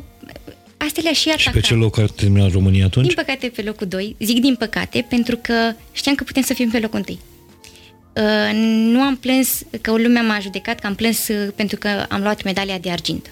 Nu. Am plâns pentru că puteam să iau medalia de aur. Dar mă bucur pentru medalia de argint pentru că e după nu știu câți ani în care Și medalia aici, nu? da, România a urcat pe podium la echipe. Adică cred că din 2014 nu s-a mai urcat la echipe Mhm. pe podium. Și eu a- atunci am adus, în 2014, am adus împreună cu celelalte fete aurul european. Adică, cumva, uh, rolul meu în echipă a fost foarte important. Bun. Dar spuneai că atunci când tu erai la europene, mama ta a trecut prin operația asta foarte grea. Da, uh, operația a fost uh, după ce, când ne-am întors noi acasă, a fost operația, Mhm. ei ziua ei de operație, însă emoțiile pe care ea le avea și împreună cu emoțiile mele pe care le aveam uh, pentru un concurs după trei ani, un concurs în care voiam să fac o figură frumoasă, în, într-un concurs în care eu voiam să fiu mândră de mine, mama mea să fie mândră de mine, să prindă putere pentru operația Ce care s-a zis urmează. după ce ai câștigat din nou aur olimpic? Uh, în ziua de finale, mi-a, în care am câștigat uh, aurul la bârnă și aurul la sol, mi-a trimis mesaj și mi-a zis uh, eu știam că ești bună, dar atât de bună chiar n-am crezut. Și după aia mi-a zis că se pregătește de operație. Ulterior am aflat că sânul a fost extirpat și așa mai departe, adică boala avansase destul de mult. Și în ziua în care ai primit moartea mamei tale, Um, înainte de Tokyo, de noi, Olimpiadă? Eu după europene am fost acasă, bineînțeles i-a operat așa. După două săptămâni de la operație au început durerile de la cap, foarte tari. Nu putea să stea în picioare, nu putea să facă nimic. A făcut un remene super rapid, i-a zis că are trei tumori acolo, unul în cerebel foarte adânc, nu se putea opera absolut deloc. Uh, Iar uh, neurochirurgul ne-a zis, uh, nu, după ce am, am internat-o, în spital ca să o pună pe picioare puțin, să îi diminueze un pic tumorile respective. Uh, ne-a zis, uh, am întrebat ok cât o să stea în spital, ce urmează să facem și a zis, uh, noi o mai ținem o săptămână, pentru că deja avea o săptămână, și a zis că decât să o ținem aici vreo șase luni și să nu o vedeți, mai bine vă bucurați voi șase luni de ea. Pentru că era și perioada asta cu COVID-ul. Da, dar uh, șase luni ne-a dat ultimatumul, știi? Și cumva... Și cât a mai trăit? Șase luni. Șase luni. Da. Uh, asta fiind în ianuarie, când ne-au anunțat, iar în, la, sfârșit, la finalul, după o săptămână după ziua mea, a de- a decedat. Uh, Care e ultimul lucru pe care ți-l aduce aminte că ți l-a spus mama? Ea știa că urmează Tokyo, uh, am avut, uh, îi plăcea foarte tare să merg la ea, cu toate că aveam foarte puțin timp. cred. Uh, singurul lucru pe care nu că îl regret, îl am așa în sufletul meu, e că n-am putut să petrec mai mult timp în ultima perioadă, știi? Dar um, Tu fiind în pregătirea Da, pentru jocurilor. jocuri. Și uh, am fost în penultima zi la ea, Penultima zi, în care, înainte să decideze, uh, um, eu credeam că nu, credeam că e supărată pe mine, știi? Dar ea nu mai putea să mai vorbească. Și o sunam, am sunat-o pe cumnata mea, pe Valentina, și zic, băi, veniți și voi, mama, nu mai vrea să mai vorbească cu mine, cred că e supărată pe mine. Ea având încredere în Valentina, că vorbește cu toți medicii care ea făcea tratament și așa mai departe, credeam că e supărată pe mine că nu, po- nu am timp destul de mult cu ea. Însă când au venit și ei, frate, fratele meu cu, cu nata mea, soția lui, uh, Valentina are stilul ei de a de a o face să vorbească, știi, pe mama atunci pe, când o făcea să vorbească și îi spunea, haideți, nu vreți să vorbiți cu noi? Ea nu mai putea să mai vorbească, adică la propriu, adică pur și simplu nu mai putea să mai scoată, era prea obosită. Și um, ai spus, uitați, uite, e și Larisa aici, nu vreți să vorbiți cu ea și așa mai departe. Și a zis că n-are ce să vorbească cu mine, pentru că știe că eu sunt deșteaptă și că știu, știu ce trebuie să fac și că mă descurc. Um, astea au fost uh, ultimele cuvinte pe care ea mi le-a adresat mie. Uh, după i-a zis uh, și fratelui meu care noroc cu noi, cu mine și cu soția lui. Uh, Valentin i-a zis că e foarte deșteaptă și așa mai departe. Și cumva a plecat împăcată și mi se pare că ți-a dat o putere imensă pentru că știi, practic da. toată puterea ei și controlul la cu care ea te-a crescut uh, ți le-a transferat ție. Da. Printr-o, printr-o singură replică, atunci când ea practic nu mai avea forțe în penultima ei zi de viață. Da. Ți-a zis, nu am ce să-i mai spun la Rise pentru că toată puterea mea e la ea. Da. Și, într-adevăr, a doua zi a fost destul de ciudat pentru că eu am plecat um, la antrenament, plecat la antrenament. Uh, eu am renunțat atunci la un concurs pentru că um, cu trei zile înainte am avut o verificare, n-am putut să fac nimic la verificarea respectivă pentru că um, doctora care avea, care o purta în grijă i-a zis că nu mai cheamă la tratament pentru că nu mai are ce să-i facă și știam că se apropie. Uh, în verificarea respectivă eu n-am putut să-mi ridic capul din oala de magneziu, eram plânsă și nu puteam să fac nimic. Și a venit un Cristi la mine și a zis vrei să renunțăm la concursul ăsta? Eu care nu renunț la niciun concurs. Adică eu merg și până la epuizare la orice concurs. Și am zis, da, vreau să renunț. Pentru că simțeam că ceva se va întâmpla. Și am rămas acasă. Doamna Lugdon Cristi nu erau acasă, erau la concurs cu celelalte două fete. Um, ulterior, um, dimineață, i-am dat mesaj prietenul, mame, prietenul mamei, da, pentru că ei mei sunt divorțați din 2016 fiecare și-a refăcut viața și așa mai departe. Și am întrebat ce face mama, cum se simte. A zis că, uite, acum am, vreau să-i fac să mănânce ceva ca să poată să reziste. Și după aia, la jumătatea drumului, mergând de acasă până la Dinamo, undeva pe la munci, am primit un mesaj facelar să ești acasă și am zis, nu, mă duc la antrenament. Asta fiind la 8 jumate dimineața. Și a zis, mama ta, Adriana nu mai răspunde, nu mai răspunde la comenzi, mai ok, mi-am băgat mașina pe avare, am zis, indiferent ce se întâmplă, că nu contează, mă oprește poliția, nu mă oprește lezi, poate să vină după mine, eu vreau să ajung la mama urgent și așa mai departe. Am încercat să merg cu grijă și să ajung cât de repede pot la ea. Am ajuns și pur și simplu nu a putut, singurul ei cuvânt de, din ziua respectivă a fost cu doare capul. Adică și gândește-te că um, a rezistat foarte mult. În ziua respectivă a rezistat foarte mult. Am văzut cum o boală atacă un om foarte mult. Agresiv și Foarte agresiv. Și, degradant. da. Îți dai seama, ulterior i-am anunțat și pe fratele meu și soția lui. Fratele meu i-a sunat frații și așa mai departe. Până la ora 11 seara s-a degradat ușor, ușor. Am așteptat după uh, ambulanță, cred că vreo 3 ore, să-i facă ceva, nu știu, ca să-i mai diminueze durerile, pentru că avea dureri foarte mari la picioare și așa. Da, și gândiți-vă că la 3 săptămâni era la Tokyo calificată în uh, finală și cu durere în suflet și cu durere în, în, în trup. Uh, Dar vreau să completez cu ceva aici. te rog. O lecție pe care am învățat-o de la mama. Um, până și în ultima zi mi-a arătat uh, că e puternică, în primul rând, și în al doilea rând că iubirea adevărată există. Știi? Pentru că ai mei din 2016, de am menționat că ai mei au divorțat în 2016, Da. pentru că n-au mai avut niciun contact de legătură între ei. Atât de orgolioși au fost încât n-au mai discutat. Nici măcar din punctul nostru. Noi eram cumva uh, mediul lor din, uh, de a transmite discuțiile. Deci ai tăi când au divorțat în 2016 nu și-au mai vorbit? Nu, deloc. Și nu s-au mai întâlnit, deloc. Nici până și eu, care eram sufletul familiei și mezina familiei și uh, omul care îi unea, n-am putut să fac asta. Wow. Atât de... Uh, m- mulți și-au dorit să se separe. Am înțeles cu greu chestia asta, dar cumva, adică să stai într-o relație în care nu-și mai dorește niciunul, mai bine să se despartă. Și ce ai înțeles? Și Care e am lecția? înțeles că uh, până în ultimul moment uh, ea parcă aștepta pe cineva. Noi stând la ea acasă, cumva o imagine așa dramatică, noi eram pe scara blocului pentru că era foarte multă lume acolo, erau și părinții ei, ma- a mamei și frații și nepoții și așa. Mama a fost un om foarte iubit, un om care a ajutat pe toată lumea.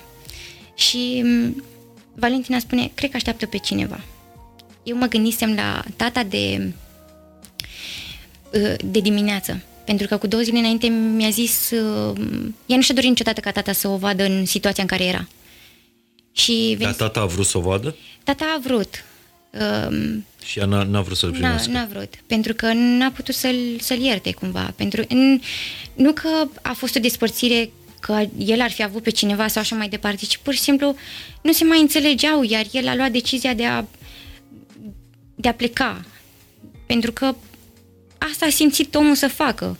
Nu este omul rău din situație și așa mai departe. Într-adevăr, noi empatizăm, noi copiii empatizăm mult mai tare cu mama decât cu tata, dar și el s-a schimbat, pentru că și el a trecut tot la fel prin uh, boala asta, prin cancer. Însă Tat, el... și tatăl tău a trecut prin... Da, dar el e Tot după bine. divorț? Da, în 2018. Wow.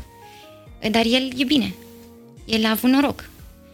Și mama, de fapt, îl aștepta pe Mama tata. l aștepta pe tata, l-am sunat pe tata, au- eu n-am putut să iau decizia singură și l-am întrebat, îl sun pe tata sau nu? Și a zis, tata, trebuia să mai vină doi frați de ei și uh, tata.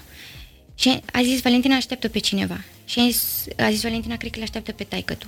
Și a zis, ok, hai să sunăm pe tata. Și a zis, Valentina, nu știu. Și zic, da sau nu? Aici luăm decizii, da sau nu? Și a zis, da. Am pus mâna pe telefon, l-am sunat, în 10 minute a venit. Într-adevăr, tata când a intrat la ea a fost uh, foarte speriat. Cred, el nu mai văzuse din 2016. Da, au mai văzut poze și așa cu noi. La concursurile mele veneau, dar stăteau separat, adică unul într-o parte a sălii și unul în cealaltă. Uh, dar uh, și eu, eu știam că va reacționa așa. Pentru că și eu sunt la fel ca el. Când văd un om care suferă, mă dau un, un pas înapoi, dar încerc să înțeleg și să merg mai departe. Și de fapt mama asta aștepta Da, ca l-am să... împins de la spate și el i-a zis că o să aibă grijă de copii și mm, l-am, i-am lăsat singur și după trei minute ne-a strigat. Și După trei minute după ce... da, Deci, deci mama ta a murit lângă tatăl tău. da, da, cumva Și crezi că ei s-au iubit până în ultima clipă? foarte mult, foarte mult s-au iubit, pentru că e, nu exista zi în care să... Cumva fiecare dintre ei ne vedeau pe noi, știi? Și e, trăsăturile și a mamei și al tatălui, noi le avem. Adică noi semănăm foarte bine cu ei. Și când făceam ceva, a, aici asemeni cu tatăl tău, a, aici asemeni cu maică ta, aici vrei să deții controlul. Eu semăn foarte mult cu mama, iar fratele meu cu tata. Și uh, când uh, practic îl vedea pe fratele meu, în carne și oase pe tata.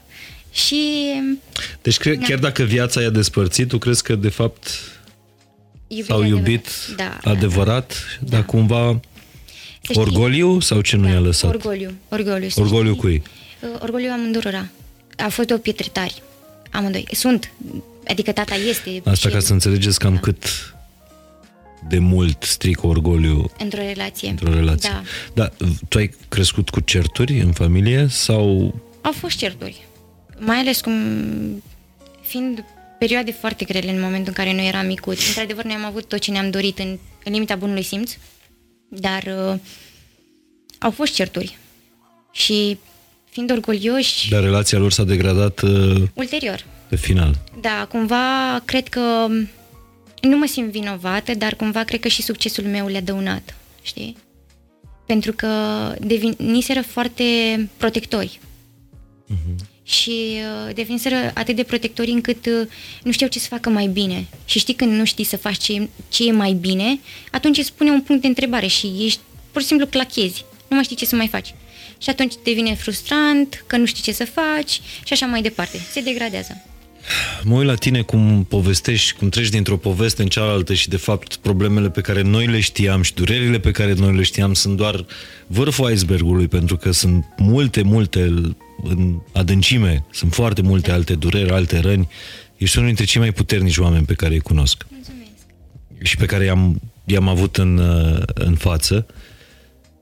Real. Mulțumesc. Și îmi povesteam, vorbind despre podcastul ăsta înainte, îmi, îmi îmi povesteai că ai ajuns inclusiv la, la terapie. Da, da, da. da. Acum lucrez cu cineva. Lucrez de, de când m-am întors de la jocuri, pentru că am fost... Uh, am trecut prin niște stări foarte grele. În momentul când am plecat la jocuri, eu n-am... Am fost în stare de șoc, cred.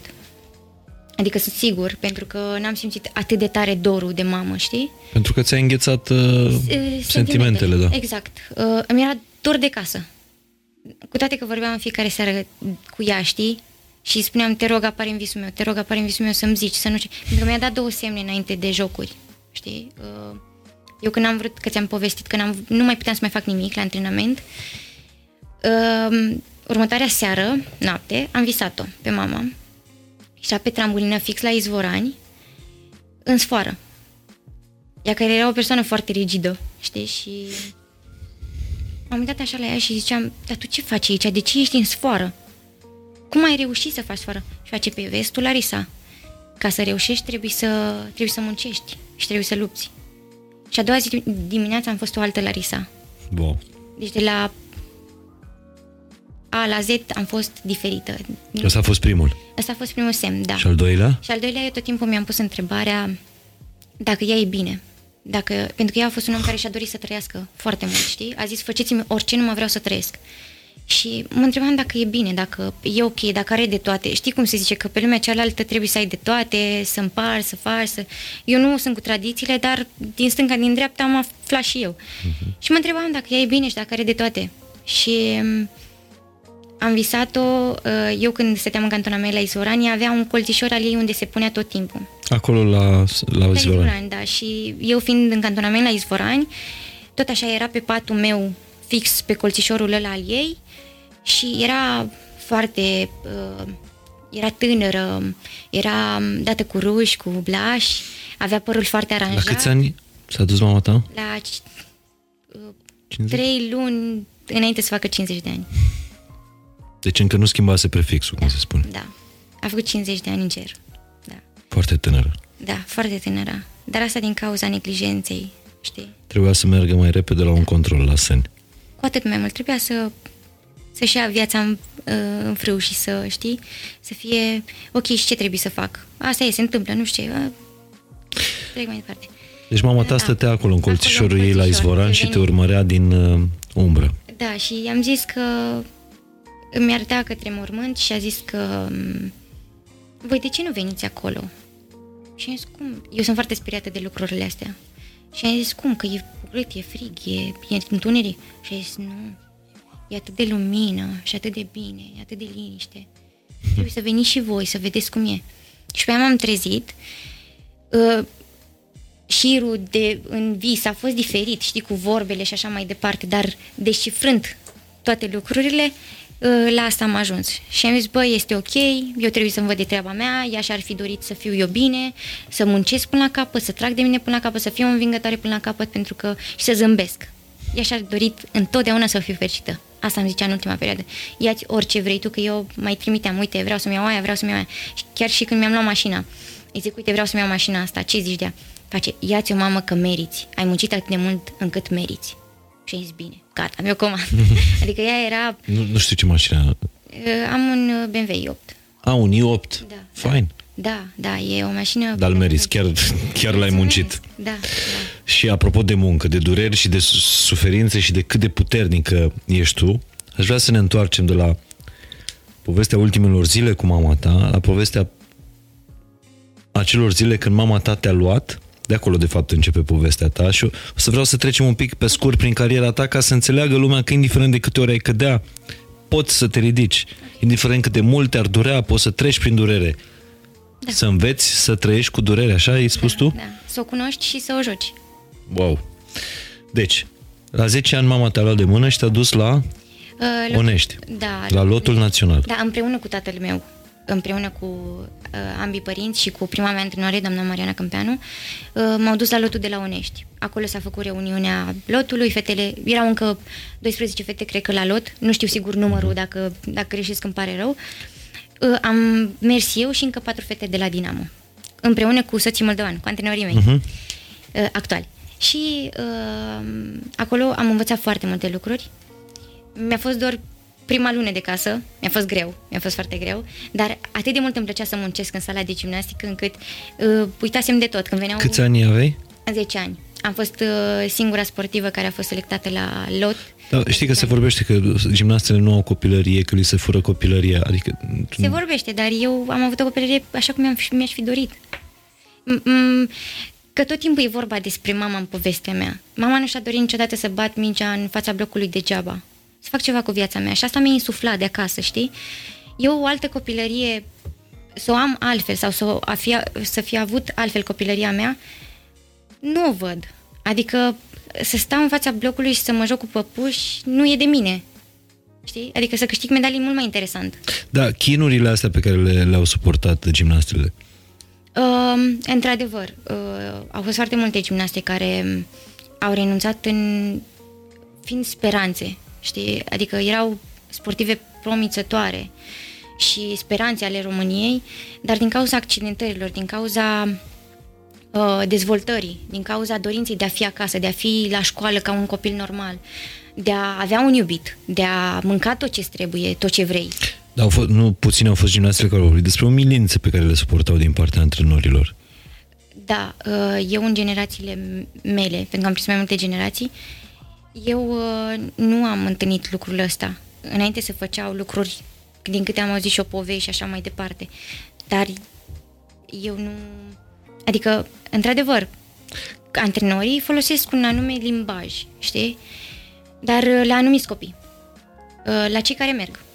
În sensul că îi impulsează, adică este un impuls pentru mm-hmm. ei. Eu am fost criticată, dar pe mine critica m-a ajutat. Mi-a zis că nu sunt cea mai bună. Mi-a zis, iar eu îmi doream să fiu cea mai bună. Ales că ți arăt eu că sunt cea mai bună. Uh, ești uh, un copil uh, pe care nu-l duce capul. Ok, las că ți arăt eu. Și din punct de vedere al unui interviu, al unui interviu. Veneam în 2012 la, de la europene, când am câștigat două medalii de aur și una de argint. Și am avut un interviu, eram foarte obosită și n-am știut ce să vorbesc. Am fost alandala total, nu știam să-mi pun un cuvințel unul lângă altul. Și mi s-a zis că nu știu să vorbesc. Ulterior am luat interviu. Da, vorbești foarte frumos acum. Mulțumesc. Am, am... Și spui, ai foarte multe. Eu, mie, rare ori mi s-a întâmplat să am ochii umezi în fața unui invitat. Cum i-am în repetate rânduri de când am început noi discuția asta. Faza e că și chestia asta m-a învățat să să avansez, știi, să cresc eu ca și om. În sensul că am luat interviurile fostelor gimnaste pe care eu le apreciez, cum vorbeau ele în interviu. Eu o apreciez foarte tare pe Andreea Răducan, de exemplu. Vorbește excepțional fata asta și mi se pare... Deci tu te-ai educat inclusiv în comunicare publică. Da, da. Și ulterior... Deci nu, nu le-ai studiat doar exercițiile gimnastelor de aur, ci... Uh, mai mult am făcut partea asta la altă. Să învăț cum să uh, mă educ, să vorbesc, să gândesc și așa mai departe. Să mă uit la gimnastică, mm, nu e punctul meu foarte. Nu mă uit la gimnastică, nu-mi place să știu ce face adversarul meu, nu-mi place să, fac, să știu ce note de plecare au uh, celelalte sportive. Eu știu că mă pot lupta la nivel de top, îmi fac integrale la nivel de top, iar eu o să fiu la nivel de top. Eu nu mă uit la gimnastică pentru că eu sunt gimnastică. Exact. Știi? Exact, cumva. Dar e... Nu-mi plăcea... Câteodată mă uit la mine, dar eu mă uit la mine, la părțile alea mai drăguțe pe care le vezi, știi cum reacționează sportivul după ce ratează, după ce... Știi ca să la următorul concurs să faci, să fii mai bun. Povestește-mi, pentru că tu imediat după ce ai fost dusă, de fapt ai fost dusă la Unești, după aia uh, povestește-mi drumul da. ăsta până la Olimpiadă, dar foarte pe scurt, da. pentru că vrem să vorbim despre un moment crucial din cariera ta, Olimpiada de la Londra. Ok. Uh, și medalia de bronz. Eu după ce am ajuns la Unești, am stat 2-3 uh, ani acolo, în jur de, apoi am plecat la lotul de junioare la Deva, uh, pentru că s-a făcut uh, mutarea asta.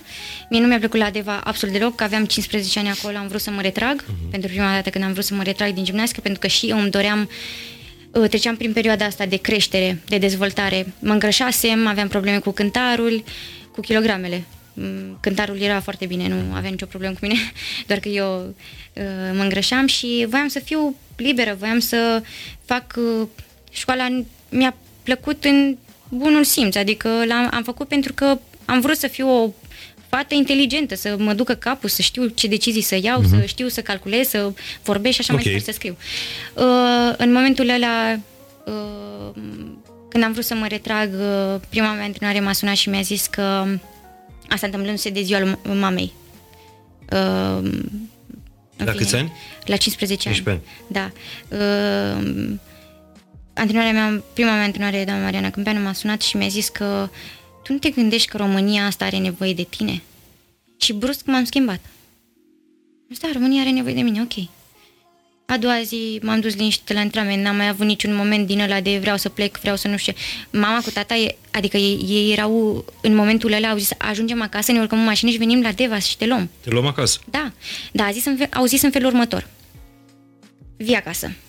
Nu e o problemă, pentru că ești copilul nostru. Fără dar și poate. Dar când vii acasă, nu stai tu cum vrei tu. Te duci la școală și ulterior trebuie să, să-ți câștigi bănuții. Pentru că trebuie să devii o femeie independentă. Și cum faci asta? Adică eu punând întrebări, cum fac asta? Te duci și muncești. Muncești de dimineață până seara. Ori ce ai muncit până acum fructifici și pleci mai departe în drumul tău. Și am zis, bine, hai că aleg asta. M-a sunat doamna Mariana ulterior și m-am schimbat. Asta e. După, O, aia, ok. Și? după am avut un campionat uh, național la București, unde a fost uh, concursul de maestri. Uh-huh. Uh, ne-au dat uh, dreptul, eram în, era într-un, uh, înainte de un campionat european de junioare Uh-huh. și uh, am fost, aveam dreptul două junioare să concurăm cu senioarele în, în finală. Eu și cu Diana Bulimar am concurat și m, cumva noi concuram în H în afara concursului în finală. Adică nu aveam dreptul la medalie. Și uh, luasem note apropiate de senioare. Și m, cumva oamenii au văzut în mine un potențial. Am fost la campionatul european de atunci din uh, 2010. Am luat patru medalii. Uh, M-am întors acasă, am fost într-un cantonament, apoi am venit și am fost selectată la lotul mare, la lotul de la București. Atunci s-au întors doamna Mariana cu domnul Belu uh, la lot, au făcut lotul de... Asta e un alt moment super important din carieră. Da, Întâlnirea da, din cu cariera Belu mea, și da. Bitang. Da. Eu am fost foarte emoționată și uh, n-am înțeles niciodată de ce fostele mele colege plângeau de fiecare dată când făceau un pas înainte. În sensul că plecarea noastră, nu, eu niciodată n-am plecat singură, eu m-am dus la lotul de junioare, niciodată nu m-am dus la lotul de senioare, am plecat în grup, știi? Ulterior a rezistat cine a putut. Și uh, eu eram fericită că fac un pas, pentru că mama mi explica, ăsta e pas foarte bun în cariera ta, o să ajungi acolo unde îți dorești. Și eu îmi doream să ajung la București, cumva m, mă gândeam și la gimnastică, oricum gimnastica o făceam peste tot, știi, dar eram mai aproape de casă, putea mama să mă vină mai, mai Ah, ok, des te gândeai că sunt întorci acasă. Da, dar um, uh, fetele erau tot timpul nostalgice, își doreau să rămână în locul ăla. Ah, că se despărțeau de, de, de trecut, de... Da, era o chestie acolo familiar nostalgică. Am zis, bine, ok, plângeți, eu sunt fericită, eu mă duc mai departe. Tu vedeai ținta. Da, da, Eu vedeam ce-mi doream. Și am fost selectate la eu și cu încă cinci fete. Am plecat cu domnul Cristi la lotul de la București, de la Izvorani, unde erau uh, uh, doamna Marian cu domnul Belu și staful de antrenori. Uh, domnul Cristi a plecat cu Diana Bulimar la Olimpiada de juniori. Eu nu aveam vârsta, că eram prea mică. Și a plecat Diana. Iar doamna Mariana ulterior m-a, m-a luat în grupa mare. Uh, Eram pe grupe. Eram junioarele, ne antrenam la alte ore și senioarele uh-huh. la alte ore. Și m-am mutat cu fetele mari în cameră. M-am, am început să mă antrenez cu fetele mai mari. Și Erai cea mai mică din lot, nu? da, eram cea mai mică Și la Londra, când ați ajuns, erai tot uh, Cea mai mică, cea da. mai mică da. din lotul Abia olimpic. împlinisem 16 ani. Și... Uh, O să, o să scurtăm un pic povestea, Da, da, da, uh, dar o, o, să încerc, o să încerc să nu pierd esențialul. Îți dai seama că e o viață petrecută în, în sală, chiar dacă ai doar 27... Cinci. 20, 5 ani. 25, scuze, am calculat Nici greșit. problemă. Um, la Londra ai, calcula, ai, ai concurat cu o gaură în mână? Um, da, mi s-a rupt palma înainte competiției. Bine, pe Vorbești lângă... cu ușurința cu care bă, a spune că m-am înțepat uh, Nu e mare chestie la o gimnastă chestia să-ți asta. rup palma? Da, nu e mare chestie. Adică m, poți rezista un integral. Acolo 45 de secunde poți rezista. Ai strâns o viață din dinți. Acum 45 de minute de secunde într-o competiție atât de mare poți să reziști. Uh, Faza a fost că eu aveam și dureri la călcâi. Aveam călcâi fracturat și um, fascia ruptă și era destul de imposibil să concurez. Cu toate că eu nu prea m-am antrenat perioada aia, am făcut doar paralel. Eu o sportivă care, avea, care am avut întotdeauna palmele foarte bune. Adică în sensul mie mi s-au rupt foarte rar palmele. Am avut colegi care aveau infecții, care au ajuns până la antibiotice să le treacă infecțiile din palmă și să li se rupă la fiecare antrenament palma wow. și așa mai departe. Dar ce înseamnă să rup palma? Adică... Uh, practic, uh, pielea asta pe care noi avem se rupe, cum am eu bătătura așa. asta, se rupe și atunci ajunge o găurică care tot timpul uh, este sângerează, te ustură, că e carne vie. Ulterior, e ca și cum te-ai tăia și ai văzut cum te ustură o tăietură. Numai Aha. că eu gaură și tu trebuie să faci, că la momentul ăla făceam cu tifon pe palmă, nu făceam cu palmiere și uh, ustura foarte tare. Dar învățasem cumva să ne punem miere, să ne punem magneziu, iar miere, iar magneziu și ne făceam acolo. De-aia au scris ziare la vremea aia că ai concurat cu gaură în palmă și cu sânge pe bârnă. Da, da, da, da, cu, din cauza piciorului și din cauza palmei. Dar uh, mie mi s-a întâmplat chestia asta înainte de competiție, adică gen fix la încălzire. Mă încălzeam și mă întreba, da, eu am fost genul de sportiv care n-am spus niciodată ce mă doare. Când mă doare, n-am luat din pripă. Știi? Uh-huh. Exact cum a făcut mama cu boala. Știi? Tot timpul am fost așa. Și uh, momentul ăla mi s-a rupt palma și după ce că eram stresați toți cu calificarea pentru, cu finala pentru echipe, să luăm medalie, să... Pentru că cumva era rușinos dacă nu luam medalie. Și am... Mă tot uitam la palmă și la da, Mariana m-a observat pentru că eu sunt foarte sugestivă din mimica feței și eram așa ploată și zice, ce ai mai pățit acum? Și am arătat palma și era plină de sânge și tifonul plin de sânge. Și nu știu cum le pățești tu, dar fix atunci, în momentele importante, tu le pățești. Și am zis, haideți, doamna Mariana, că este doar o palmă ruptă, nu știu ce, n-ai ce să faci, trebuie să concurezi cu ea, pentru că ești un pion bun în echipă. I-am zis, da, nu e o problemă, mă pun acolo miere, magneziu, nu știu ce. Și am concurat. Dar după mi-a trecut. Adică sunt bine acum. Și ai concurat și ai luat atunci? Uh... Am luat cu echipa uh, medalia de bronz. Medalia de bronz. Da. Am fost uh, bucuroasă pentru medalia de bronz, pentru că uh, cumva oamenii spuneau că avem șanse, jumătate, jumătate spuneau că nu. Dar uh, am urcat pe podium. Aia a fost o perioadă minunată, pentru că a urmat niște, niște ani în care practic ai dominat, uh, uh ai dominat tot. Uh, dar aveai, ai început să și șirul ăsta nesfârșit Ba da, sfârșit acum, că ai zis da. că dacă te retragi nu mai ai de ce să te operezi, uh, de operații. Da. Prima operație a fost la 15 ani, chiar înainte cu, 6, cu 9 luni înainte deci, de, operație, de Olimpiadă. De Olimpiadă de la Londra. Da, exact. Uh, iarăși un moment foarte important în cariera ta a fost, uh, a fost campionatul mondiale din 2014, da. atunci când se spune că am urcat pe podium. Ai urcat pe podium și cumva uh, ai fost sportiva care s-a apropiat cel mai mult de zeița asta a gimnasticii Simon Biles. Da. Uh, Ți era teamă de ea? Nu. Nu, eu chiar am crezut, adică știam că o pot bate. Da? Da, adică eu asta am vrut. Pentru că, până la urmă, cel mai bun să câștige. Ce asta ți-a lipsit atunci? Uh, cred că mai multă atenție. Uh, eram, eu aveam două aparate forte, ea două aparate forte. Celelalte mizau medalia. Ea avea sol, sărituri cele mai puternice, eu bârnă sol. Paralelul și săritura la mine mai... Uh-huh. Nu atât de... Eu am încercat să fiu atât de perfectă în concursul ăla. Pentru că știam că mă... Da, pentru că în gimnastică există atât de perfectă, chiar dacă chiar gramatica dacă nu permite. Da, da, scuzați-mă. Dar, da, e o chestie... Uh, pentru că uh, am, mi-am zis, asta e șansa mea. Să... Eu mi-am dorit din totdeauna să devin campioană mondială. Uh-huh. Campioană mondială mie mi se pare ceva absolut. Peste Pentru că, olimpic? Cumva da. Uh-huh. Pentru că la Olimpiadă ajung cei calificați de la mondiale. La mondiale vin toți sportivi din toată lumea. Dacă tu ai avut o zi proastă la mondiale, fiind cel mai bun sportiv, și vine un, un sportiv mai mediocru uh-huh. acolo și au pic mai mult decât tine, el s-a calificat, iar tu nu. Cel mai bun nu pleacă la Olimpiadă. Și pleacă sportivul ăla. Am Dar înțeles. La mondiale te lupți cu toți. Toată spuma este acolo. Cumva și la Olimpiadă, că fără doar și poate. Fără doar și poate, dar...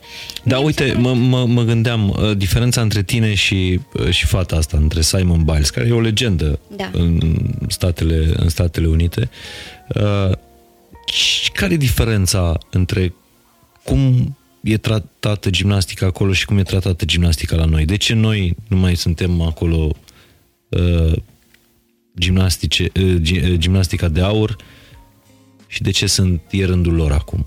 Păi, în primul rând, pentru că generațiile s-au schimbat.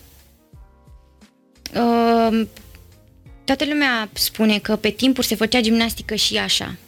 În sensul că fără finanțare, fără uh, medici, fără așa mai departe. Dar era și o altă gimnastică atunci. Era un alt cod de punctaj. Era uh, mult mai... Riscul de accidentare era mai puțin. Uh, din punctul meu de vedere. Acum gimnastica a avansat foarte mult. Uh, acolo uh, americanii și multe alte țări care au evoluat foarte mult în ultimii ani uh, au, uh, ei veneau cu proprii medici, cu propriile aparaturi și ei aveau tot ce le trebuia la... Adică ei veneau cu un spital după ei. Exact, practic. exact. Și exact. voi cu ce mergeați? Noi mergeam probabil... Cu o geantă, cum de adică... exemplu, acum am avut doar, doi, uh, doar trei kineterapeuți cu noi. Adică la tot, uh, la toți sportivii toți sportivii de la gimnastică. Da, bine, a fost și foarte redus uh, Lotul. statul, uh, statul staful. Uh, staful, pardon, pentru că a fost pandemie și nu avea foarte da. multe locuri. Dar uh, în timp ce celelalte loturi veneau da. cu spitalul da. întreg, adică da, erau pregătiți de orice. Dar uh, bine, uh, ei sunt au și altă mentalitate, în sensul că ei sunt cei mai buni, ei sunt uh, pe mine nu mă poate întrece nimeni, eu, eu nu, celălalt nu face doi bani pe lângă mine și așa mai departe. Într-adevăr, când uh, am prins eu uh, gimnastica, adică americancele la nivelul ăla de top, pentru că acum nu sunt chiar strălucite, uh-huh. pot să zic, uh, dar la nivelul ăla, în 2014, de exemplu, erau niște roboți. La modul cel mai... Așa mi se părea și fata asta, Simon Biles. Este o, este ceva ce nu pot să înțeleg, adică nici eu, eu am concurat cu ea, eu am văzut-o, o știu, suntem, adică vorbim când ne întâlnim. Da? Da, e foarte ok, e, e un om ok. Uh, chiar uh, vorbeam la un moment dat, chiar la Olimpiadă, că uh, și eu treceam prin accidentarea asta și a trecut prin dezechilibrările psihice, când n-am mai avut orientare în spațiu și n-am mai putut să mai concureze fiind la finala de la Bârnă și ea, că a intrat și ea și mi-a zis, tate, ce te chinui atât? A venit la mine, după ce și-a terminat integralul, nici n-a interesat-o ce îi spun antrenorii, ce nu știu, a venit, a venit direct la mine și a zis, Larisa, tate, ce te chinui atât? De ce? Nu contează ce zice lumea, nu, nu te interesează, pentru că și-a trecea printr-un scandal din punct de vedere al oamenilor care o judecau. Uh-huh. Pentru că era speranța Americii, luat cele mai multe medalii și așa mai departe. Da, uite că și oamenii perfect dau greș, pentru că așa se întâmplă în viață, nu ai cum. Și i-am zis că nu este vorba despre asta, nu este vorba despre ce cred oamenii despre mine, ce zic oamenii despre mine, este vorba despre ce simt eu și ce vreau eu. Pentru că asta a contat cel mai mult pentru mine. Iar în 2014, revenind la campionatul mondial de la Nanning, la individual, eu având uh, trei concursuri, uh, unul după altul, ea a avut cinci concursuri unul după altul. Wow. Am câștigat medalia de la individual, uh, la 50 după ea, într-adevăr mi-a părut foarte rău. Adică, de-aia zic că ai fost sportiva care s-a apropiat cel mai mult de ea când ea domina. Da, chiar este un video în care eu îmi aștept nota de la sol și ea urmează după. Uh, scrie acolo că am luat nota și scrie că sunt pe locul 1. Uh-huh. Mhm. M-am bucurat atât de tare încât am zis, da, ies în fin- într-un final, sunt campioană mondială. Și pe mi-am dat seama și se vede stai. pe mimica mea și zic, oh, stai. Mai e Simon. Și în mintea mea mai e Simon, da. Și a concurat ea, ne-am felicitat-o, uh-huh. bineînțeles, și a făcut solul, asta e cel mai bun să câștige, data viitoare pot f- să fiu eu, știi, așa o gândesc. Doar că data viitoare n-a mai, n-a mai, fost. N-a mai fost să fie. În 2017 te-ai retras? Da. După o accidentare, după o dezamăgire, după... După... După ce? M- am ajuns la campionatul mondial de la uh, Montreal, unde Nadia a făcut istorie.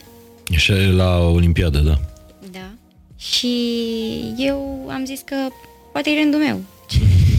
Știi, cumva te legi de lucrurile astea. Și mm, eram favorită, pentru că eram cea mai bună forma mea mm, la momentul ăla, până în momentul ăla.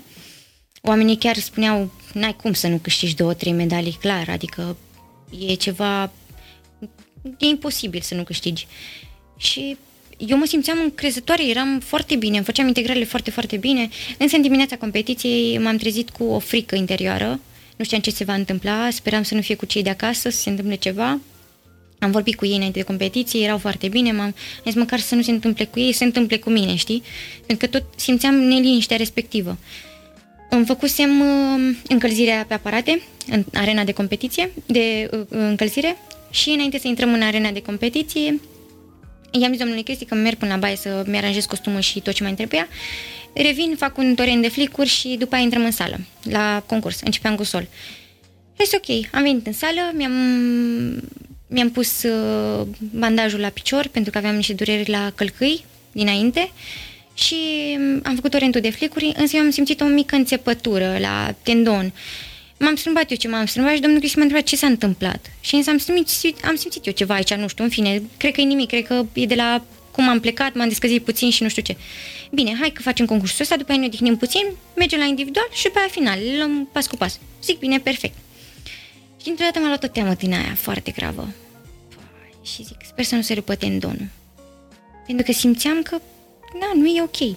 Am intrat în arenă, m-am liniștit, ne-au prezentat, crainicii vorbeau și au zis că pe cine trebuie să urmărim în această subdiviziune. Celălalt spunea că pe Larsa Iordache, uh-huh. pentru că mhm. este favorită, că bla bla bla și așa mai departe. Uh, dându-se timpul pentru încălzire, pentru că aveam uh, 30 taciu cu aparatul, uh-huh. la sol se ia... Acum am dat seama că tu vorbești despre lucrurile astea cu uh, strictețea și cu precizia și cu fiecare detaliu pe care îl faci într-un exercițiu. Tu, tu spui poveștile exact ca da, și pe un exercițiu. Pentru că îmi doresc foarte tare ca oamenii care vorbesc uh, nu știu cum să zic, ca să nu, nu vreau să jignesc pe absolut nimeni, uh-huh. care vorbesc în neștiință de cauză, știi? Vreau să înțeleagă că noi sportivii nu suntem doar acei sportivi, suntem oameni întâi de toate. Avem și noi uh, Uh, neajunsuri, avem și noi, uh, uh, vrem și noi chestii, vrem și noi să avem multe uh-huh. alte lucruri, vrem să avem libertate, vrem să nu mai muncim atât de mult, cu toate că nu ne obligă nimeni să muncim atât de mult, pentru că noi ne dorim, dar avem și noi frustrări și multe alte chestii. Și... Bun, povestește-mi cum da. te-ai accidentat da, uh, și cum te-ai retras. M-am, la încălzirea respectivă nu voiam să plec din colț și mi-a zis domn Cristi, hai că trebuie să pleci din colț ca să Uh-huh. Da. Și am făcut torentul de flicuri și atunci am simțit o pocnitură.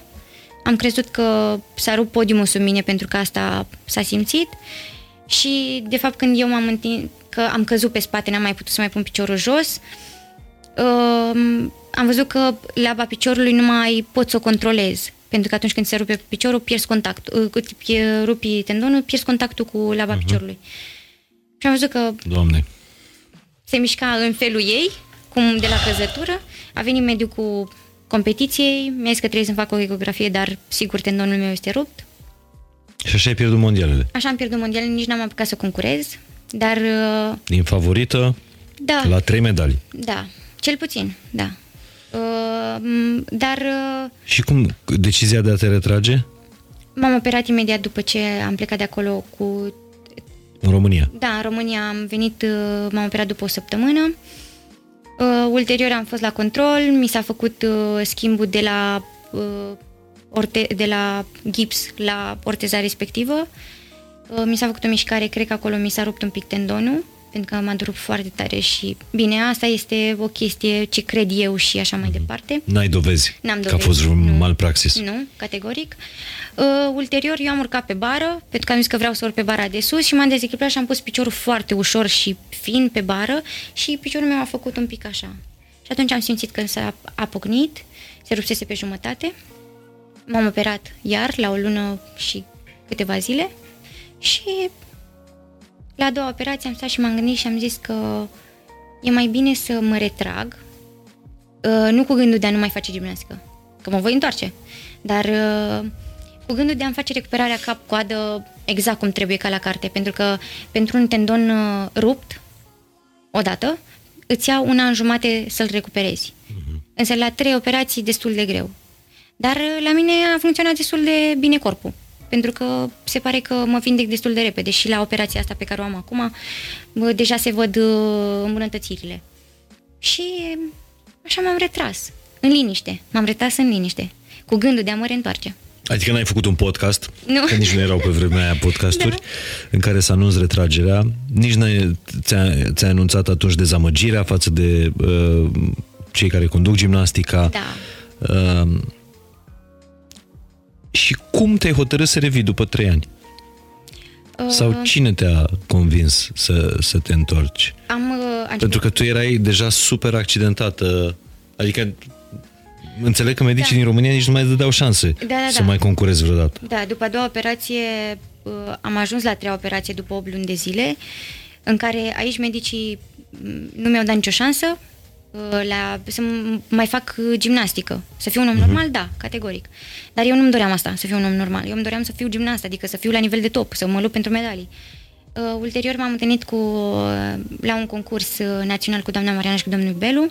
Am vorbit cu dâns și au zis că, da, de ce nu încerci să te reîntorci și așa mai departe și le-am zis că încă simt ceva, uitați, simt o, cam o gaură în tendon când trec așa cu mâna pe, pe el și a zis, nu ai vrea să mergi la Viena, că dacă tot medicii aici, că ai rezolvat de atât de multe ori problemele la Viena. Uh-huh. Și a zis că, și am zis ok, și am mers la Viena, medicul mi-a zis că într-adevăr este o problemă acolo și că tendonul este pe jumătate rupt, dar trebuie intrat să vadă exact ce este.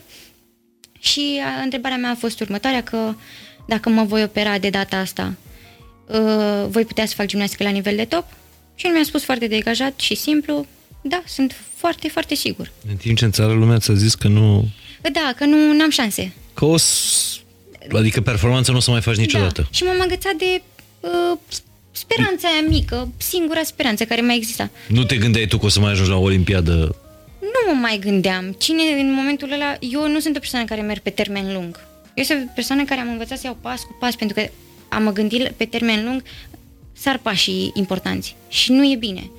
Și m, m-am operat, uh, recuperarea a mers bine, după trei luni de la operație nu eram în totalitate recuperată, m-am apucat E ușor, interesant că, uh, deși nu mai erau antrenori la lot, nu?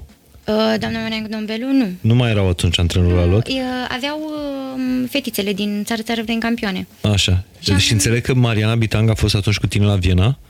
Uh, atunci a fost domnul Belu, dar la prima operație au fost amândoi, pentru că și ei fuseseră la un control uh, de rutină și doamna Mariana la prima operație a avut uh, foarte mare grijă de mine, adică la modul că uh, îmi dădea de mâncare, mă spăla, La prima operație însemnând în Da. 2000, Uh, nu știu ce an era atunci, dar știu că aveam eu... înainte de Olimpiada de la Londra. Da, da, da, în 2011. Așa. Exact, da. Uh, a avut foarte mare grijă, a fost ca o mamă pentru mine. Pentru că își dorea să fiu bine, știi? Adică uh, ce ar fi făcut mama pentru mine și pentru că n-a putut ea să fie în momentul ăla la Viena cu mine, uh, că a zis că ne urcăm în mașină și venim. Sau ne urcăm în avion și venim. Și a zis, nu, doamnă, stați liniștită că am eu grijă de ea. Și a stat m-a Deci Mariana Bitan chiar a fost ca o, se purta ca o mamă da, uh, cu da, tine. Da, da. Și a încercat să mă protejeze până când am crescut eu, până să uh, încerc să văd care e lumea adevărată. A încercat să mă protejeze, cu toate că eu simțeam m, ca și cum că are ceva cu mine de mă ține așa uh, ca un... Credeai că vrea să te un glob. controleze, să te Cumva da. verifice, să... Cumva da, dar nu era așa. A încercat să mă ferească pentru că a văzut că sunt sensibilă și că uh, pun suflet în orice. Și a vrut într-adevăr să fiu cineva în gimnastică. Deci Mariana Bitan cumva ți-a ocrotit cariera, a fost așa un fel de înger păzitor în două rânduri, pentru că tu dacă la 11 ani atunci, la 11 ani, în 2011, înainte de Londra cu un Da. an, uh, mă rog, nu te păzea, nu te ocrotea, Da. tu nu mai ajungeai la Londra, nu mai luai bronzul și tot așa poate nu te mai întorceai în 2020, Da, așa este. Uh, dacă n te-ar fi trimis la Viena. Da. Tot E- Mariana Bitan. Ea m-a, m-a sfătuit de fiecare dată ce a crezut ea mai bine. Și, într-adevăr, uh, domnul doctor Weinstable, care m-a operat de fiecare dată și așa, până în momentul ăsta, că acum m-a operat un alt medic, uh-huh. a fost uh, la orice problemă și la orice pas lângă mine. Dar și ce vreau să înțeleg, Larisa? Cum reușești să, să treci peste perioadele astea uh, în care trebuie să suporți pe lângă lipsa din, uh, din sala de antrenament, lipsa competițiilor, a, adrenalina aia, tot, toată dopamina Da, uh, exact, medaliilor. exact. Cum reușești să suporți perioadele astea de pauză, de retragere, de... Ce, mi se pare, i- pentru un campion, pentru, uite, că astea sunt doar câteva dintre medalii, pentru un, un om este insuportabil să nu poți să faci ceea ce... și să trebuiască să te ridici din nou. Până în momentul în care m-am retras în 2017, am luat-o ca și o perioadă de odihnă, de fiecare dată când am avut probleme de sănătate. Uh-huh. Acum mă odihnesc, îmi încarc bateriile și pe aia pornesc la drum cu încredere. Însă în cei trei ani în care am stat departe de gimnastică și n-am vrut să mai aud deloc de gimnastică pentru că uh, eu îmi doream să fiu acolo, dar uh, nu puteam. Pur și simplu corpul meu nu putea. Și în sport este vorba de două bariere. Bariera din punct de vedere al psihicului și bariera fizicului. Și pur și simplu eram um, îmi uram viața, știi? Adică nu-mi plăcea nimic, nu mă distram pentru că am prins o perioadă în care mi-am făcut un grup de prieteni de prieteni foarte drăguți și ieșeam peste tot cu ei. Mergeam și în club și peste tot, dar nu puteam să mă distrez atât de bine, știi? Nu, nu era dopamina aia de care aveam eu nevoie, uh-huh. știi? Și uh, a fost greu pentru mine, pentru că am fost, vreau să mă apuc, nu vreau să mă apuc, vreau, nu vreau. Uh, Când încercam, eu n-am, lua- n-am uh, pierdut niciodată legătura cu sa- sala de gimnastică.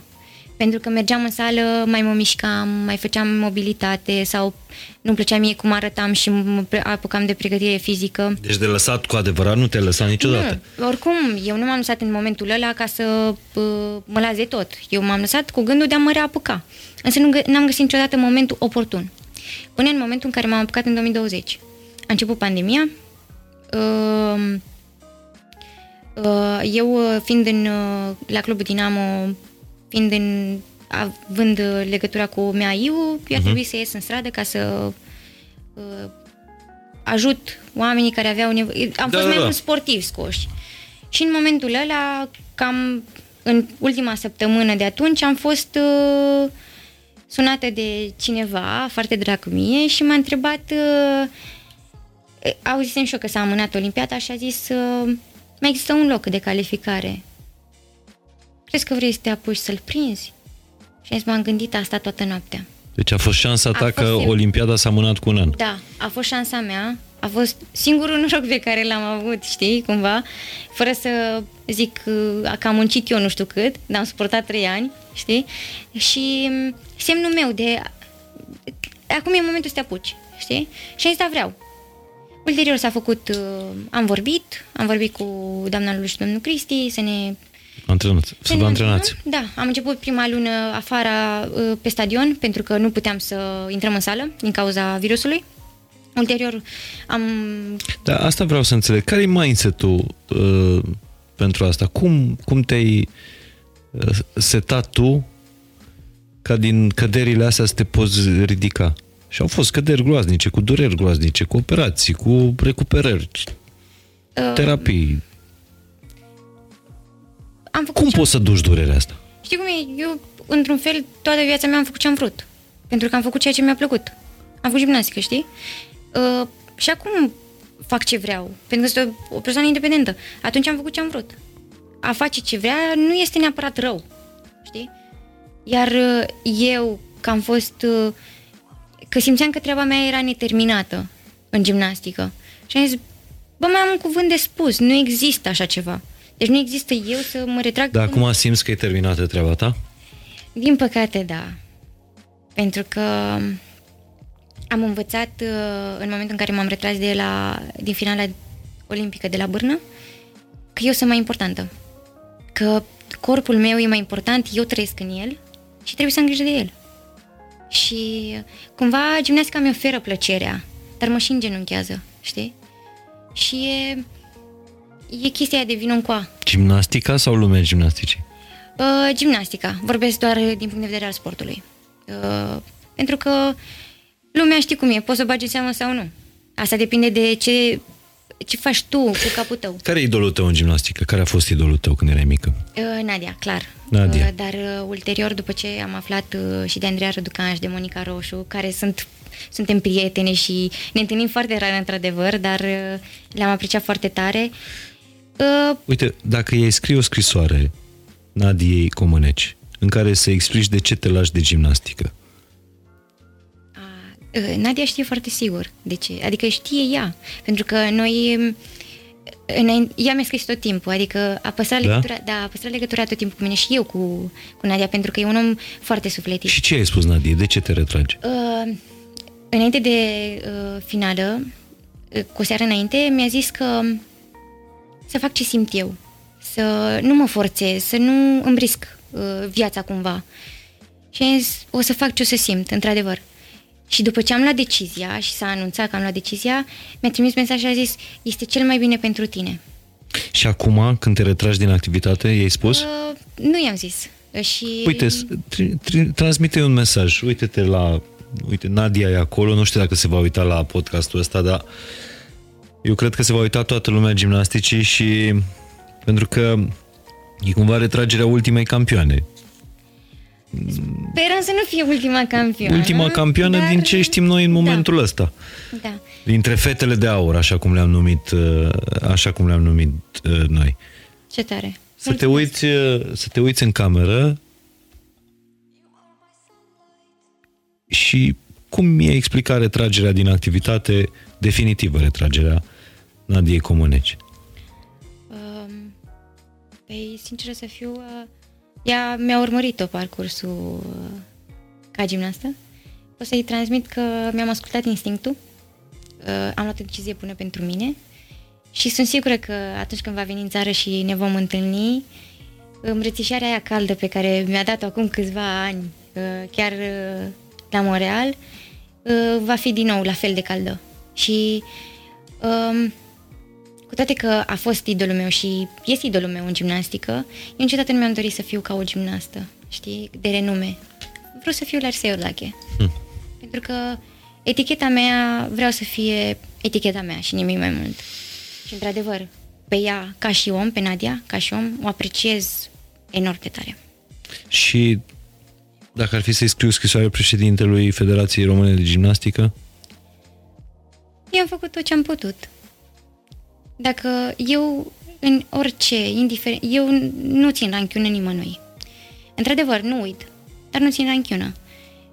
Ușa este deschisă la mine, cu orice fel de colaborare și așa mai departe, fără dar și poate.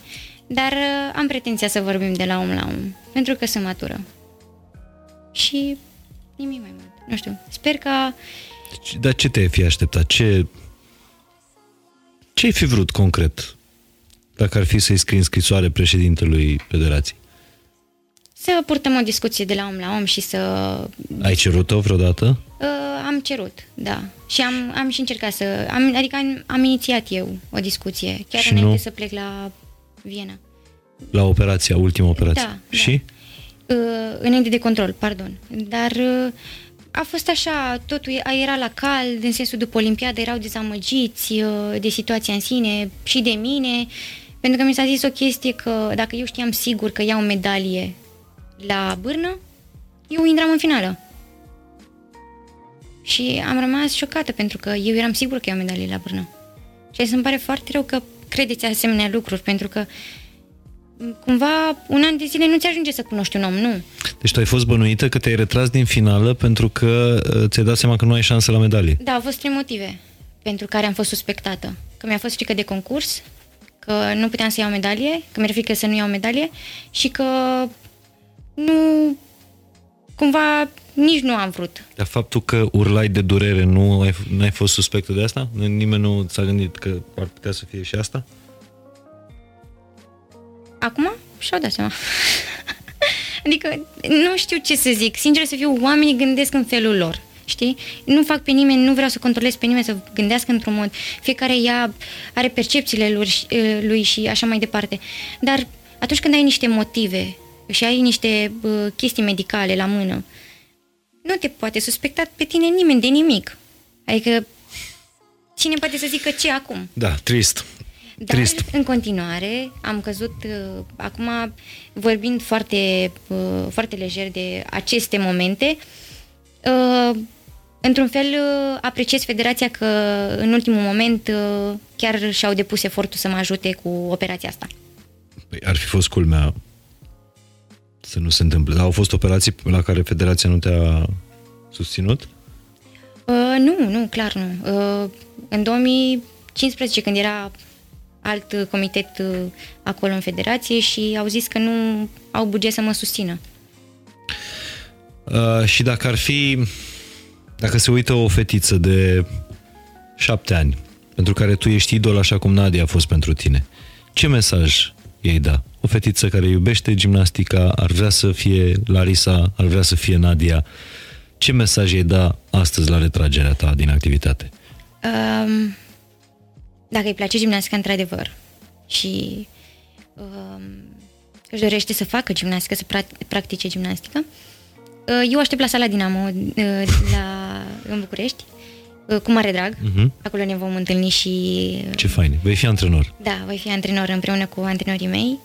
Uh, într-adevăr, trebuie să-mi fac mâna și să prind experiență, dar uh, așteptăm toate fetițele la Dinamo. Uh, și dacă își dorește cu adevărat să devină campioană, Dar cum îi explici unei fetițe de ce te-ai retras? de ce m-am retras? Uh, sunt prea mici ca să înțeleagă esența uh, cuvântului retras. Dar uh, pot să le zic acum sunt tot în lumea gimnasticii, dar într-o postură diferită. Pentru că lucrurile se schimbă, uh, eu acum nu mă mai joc, eu acum am o responsabilitate, pentru că cumva eu m-am jucat în gimnastică, pentru că făcând toate lucrurile alea și asumându-mi riscul, a fost o joacă riscantă, dar uh, Și pentru o gimnastă mică, uh, mai mică de vârstă decât tine, care e acum accidentată, ce mesaj ai? dacă um, crede cu adevărat și este atât de ambițioasă încât să revină, să o facă și să nu se uite stânga-dreapta sau să ia părerile în calcul care uh, sunt pe lângă. Pentru că sunt păreri foarte multe pe lângă și mie mi s-a zis când m-am apucat în 2020 că sunt bătrână și că eu care n-am auzit niciodată în viața mea chestia asta despre mine. Dar crezi că uh, accidentările fizice au legătură și cu uh, stările emoționale? Da, categoric. Da? Într-un fel, da. Uh, Poți veni la antrenament și să nu fii atent pentru că, nu știu, uh, te-ai certat cu părinții sau, Cu iubitul. sau cu iubitul. Da, de ce nu? Și să vii și să nu fii atent la antrenament și să cazi de pe bârnă sau să pățești nu știu ce la sol. Adică e, trebuie să să te înveți. Pen- Ceea ce mi-ar fi plăcut mie să fie în gimnastică, să implementeze în gimnastică este omul acela care te învață cum să faci diferența între viața personală și viața profesională. Pentru că cumva noi oameni în general le amestecăm Așa este. Și este foarte greu. Și e dificil pentru un copil, mai ales pentru un copil, pentru că având 17-18 ani, îți dorești doar să te distrezi, pentru că ca și or, oricare alt adolescent. Și eu mi-am dorit să mă distrez și așa mai departe, dar am văzut că eu pot ajunge undeva în felul ăsta. Așa cred că asta i-aș sfătui pe toți copiii și copiii care fac sport în general, să-și vadă obiectivul și să-și pună prioritățile în rând. Pentru că e mai important să-și vadă de uh, munca lui, dacă crede că ajunge undeva, decât de o ieșire la suc cu prietenii. Pentru că pe aia o poți avea și după ce termin cu sportul. Și eu le am în momentul de față, că termin cu sportul, eu pot să ies afară cu prieteni. Tu acum îți trăiești copilăria, de fapt. Uh, da, dar cumva eu am fost și ferită de toate chestiile care se întâmplă în ziua de astăzi și mă bucur de chestia asta. Care a fost cea mai greu de suportat durere pe care ai simțit-o în toată cariera? Cel mai greu. Uh, nu a fost uh, nici durere până, în, uh, la, până durerea de la uh, gleznă, cu care să nu mă învăț. Durerea de la Tokyo. Da, de la Tokyo. Cu care să nu mă învăț, să o cunosc, să știu cum să fac și cum să pot să fac elementele în așa fel încât durerea să se diminueze un pic sau măcar să mă protejez pe mine. Dar cum, cum ai fost învățată tu să trăiești cu durerea, să diminuezi durerea și să mergi mai departe cu exercițiul? Cum? Nu știu, nu pot să dau o explicație concretă pentru că e, e o dorință care se amestecă cu speranța că voi câștiga medalii. uh, plăcerea de a face gimnastică, cu mama e mândră acasă și tata la fel. Uh, eu sunt mulțumită de mine când fac antrenament. Și lași durerea în spate. Exact, toate lucrurile, adică toate lucrurile astea cumva sunt din tine și noi avem toate capacitățile astea noi, dar că noi depinde ce sertăraș deschidem în momentul cheie. Larisa, foarte mulți părinți, uh, oameni spun în momentul ăsta, nu îmi dau uh, copilul la sport pentru că, bă, am văzut pe gimnastele alea săracele, certate, uh, trintite pe jos, bătute, să poarte ca niște bestii cu ele, uite cum se accidentează, nu au copilărie. A meritat, au meritat toate astea? Pentru mine, da.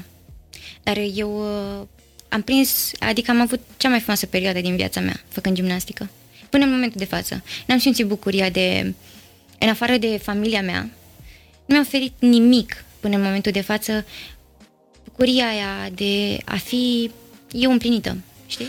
Mie, da, și mie mi se pare că greu de acum urmează. Am văzut niște interviuri cu sportivi uh, după ce se retrag din carieră, e o perioadă cruntă, e cea mai grea perioadă. Da, nu te regăsești pe tine, nu știi dacă e bine ce faci. Dar există vreo consiliere de asta psihologică în România? Din păcate nu. Și asta mi-ar fi plăcut să se implementeze și să pornim cumva la un nou drum, să sperăm, să avem răbdare, să credem în sportivii care sunt acum și care urmează. Îmi doresc ca oamenii să înțeleagă, oamenii care urmăresc gimnastica și care mai urmăresc, de fapt, sportul, să înțeleagă că suntem într-un moment de colaps, pentru că sportivii, așa cum ai zis tu, părinții, nu-și mai duc copilul la sport pentru că se accidentează, pățește, nu știu ce, vine demoralizat acasă pentru că a fost, i-a spus că celălalt e mai bun decât el uh, la antrenament și așa mai departe. Dar uh, părinții trebuie să fie motorul lor. Pentru că părintele, dacă are o discuție cu antrenorul și antrenorul crede că el are potențial, uh, el trebuie să zică nu-i nimic, astăzi ai fost mai puțin bun. Mâine te duci și îl bazi de îi sună pa în cap ne-am înțeles sau e altfel. Nu știu, să insufle lucrul ăsta de a câștiga, de a fi cel mai bun, de uh, a fi în lumina reflectoare și de a arăta ce știe el să facă cel mai bun. Dar... Dar crezi că sportul românesc e în colaps? Gimnastica. Propria mea... Sincer, gimnastica da. din România. Mm, cred că da. Trebuie să avem răbdare. Trebuie să avem răbdare. Care crezi că a fost cel mai frumos moment al gimnasticii românești, în afară de Nadia, de zecele perfect? anii 2000, uh, 2004, unde s-au câștigat foarte multe medalii. Și eram numărul unu în lume. Da, eram. O să mai fim vreodată? Nu știu. Uh, eu, din punctul meu de vedere, ca și om uh, cu speranță maximă și cu încredere așa în că se poate să fim și buni, eu cred că... Dar de unde trebuie să începem? De jos. Adică de... Păi suntem jos suntem jos, dar trebuie să începem uh, să vedem ce ne lipsește, să vedem cine nu se implică, ce, se, ce trebuie să se uh, pună acolo, cine trebuie să se implice, de ce au nevoie sportivii, de ce au nevoie antrenorii, pentru că este foarte important că în ziua de astăzi nu se prețuiesc antrenorii absolut deloc. Dar crezi că publicul din România mai are nevoie de gimnastică? Asta nu știu. Tu îmi povesteai despre urmăritorii tăi de pe Instagram. Da. da. Și îmi spuneai că cei mai mulți urmăritori de pe Instagram de ai tăi sunt din... Din alte țări. Din străinătate, nu da. din România. Da.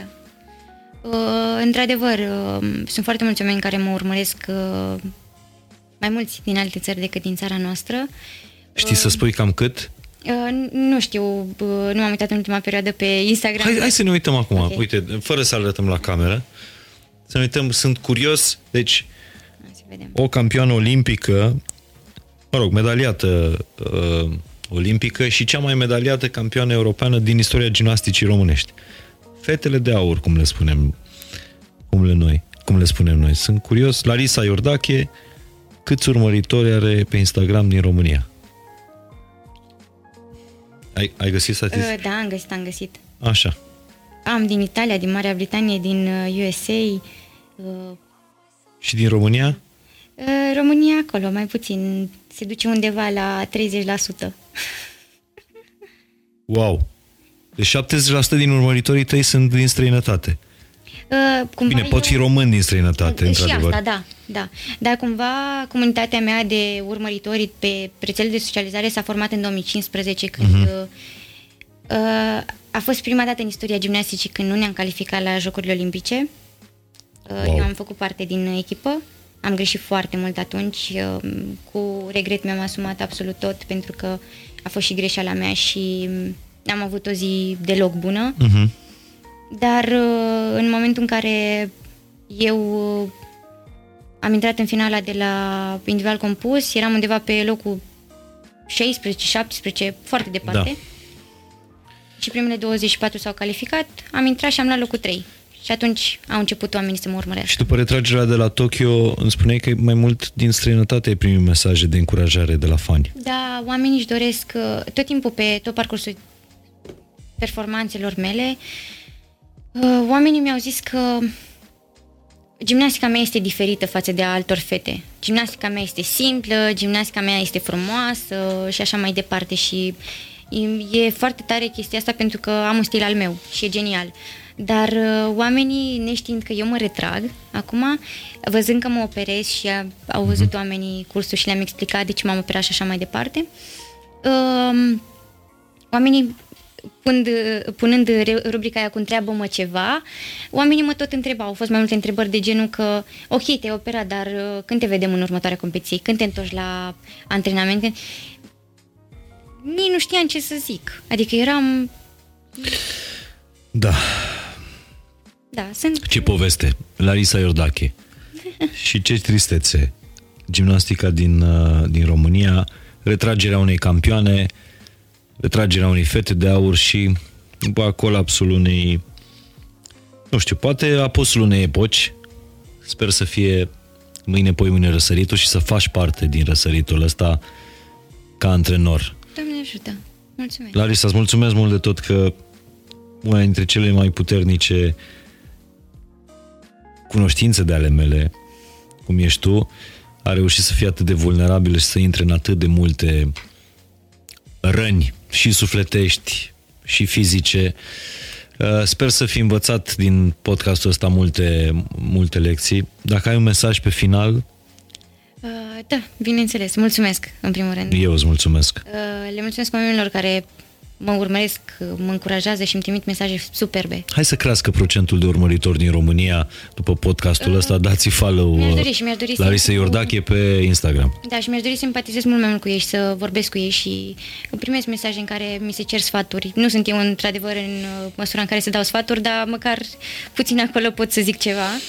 Însă îmi doresc foarte tare și le transmit oamenilor să încerce să fie mai bun decât pot ei fi. Pentru că în momentul de față, în perioada prin care trecem, avem nevoie de bunătatea aia care e ascunsă acolo în sufletelul nostru și trebuie deschis sertărașul ăla.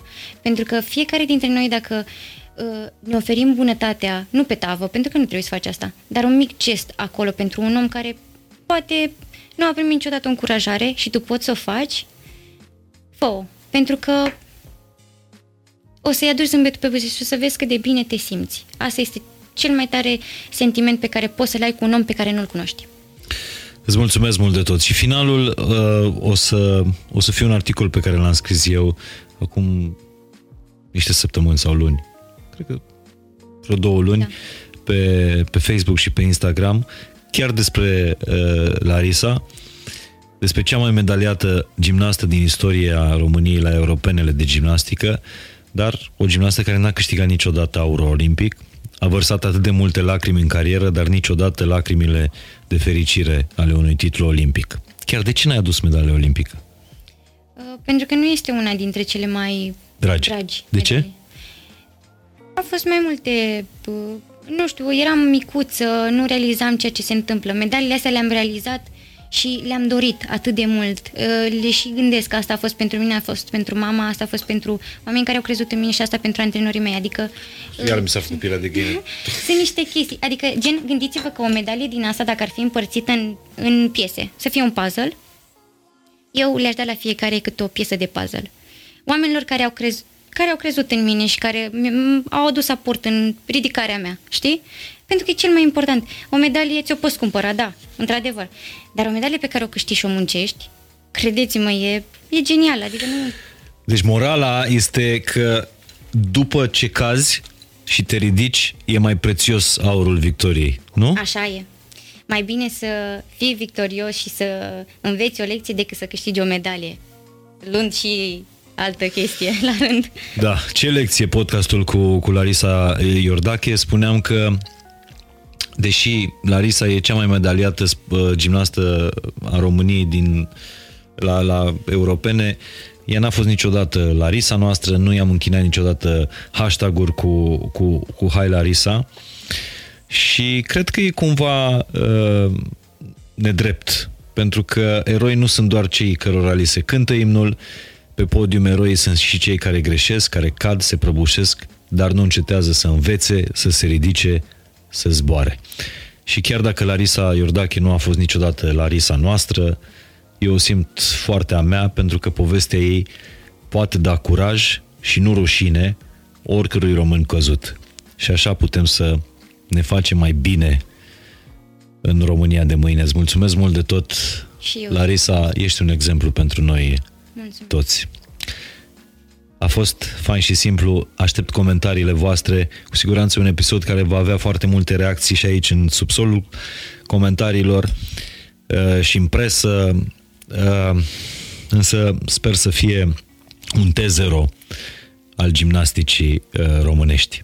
Mulțumim fain!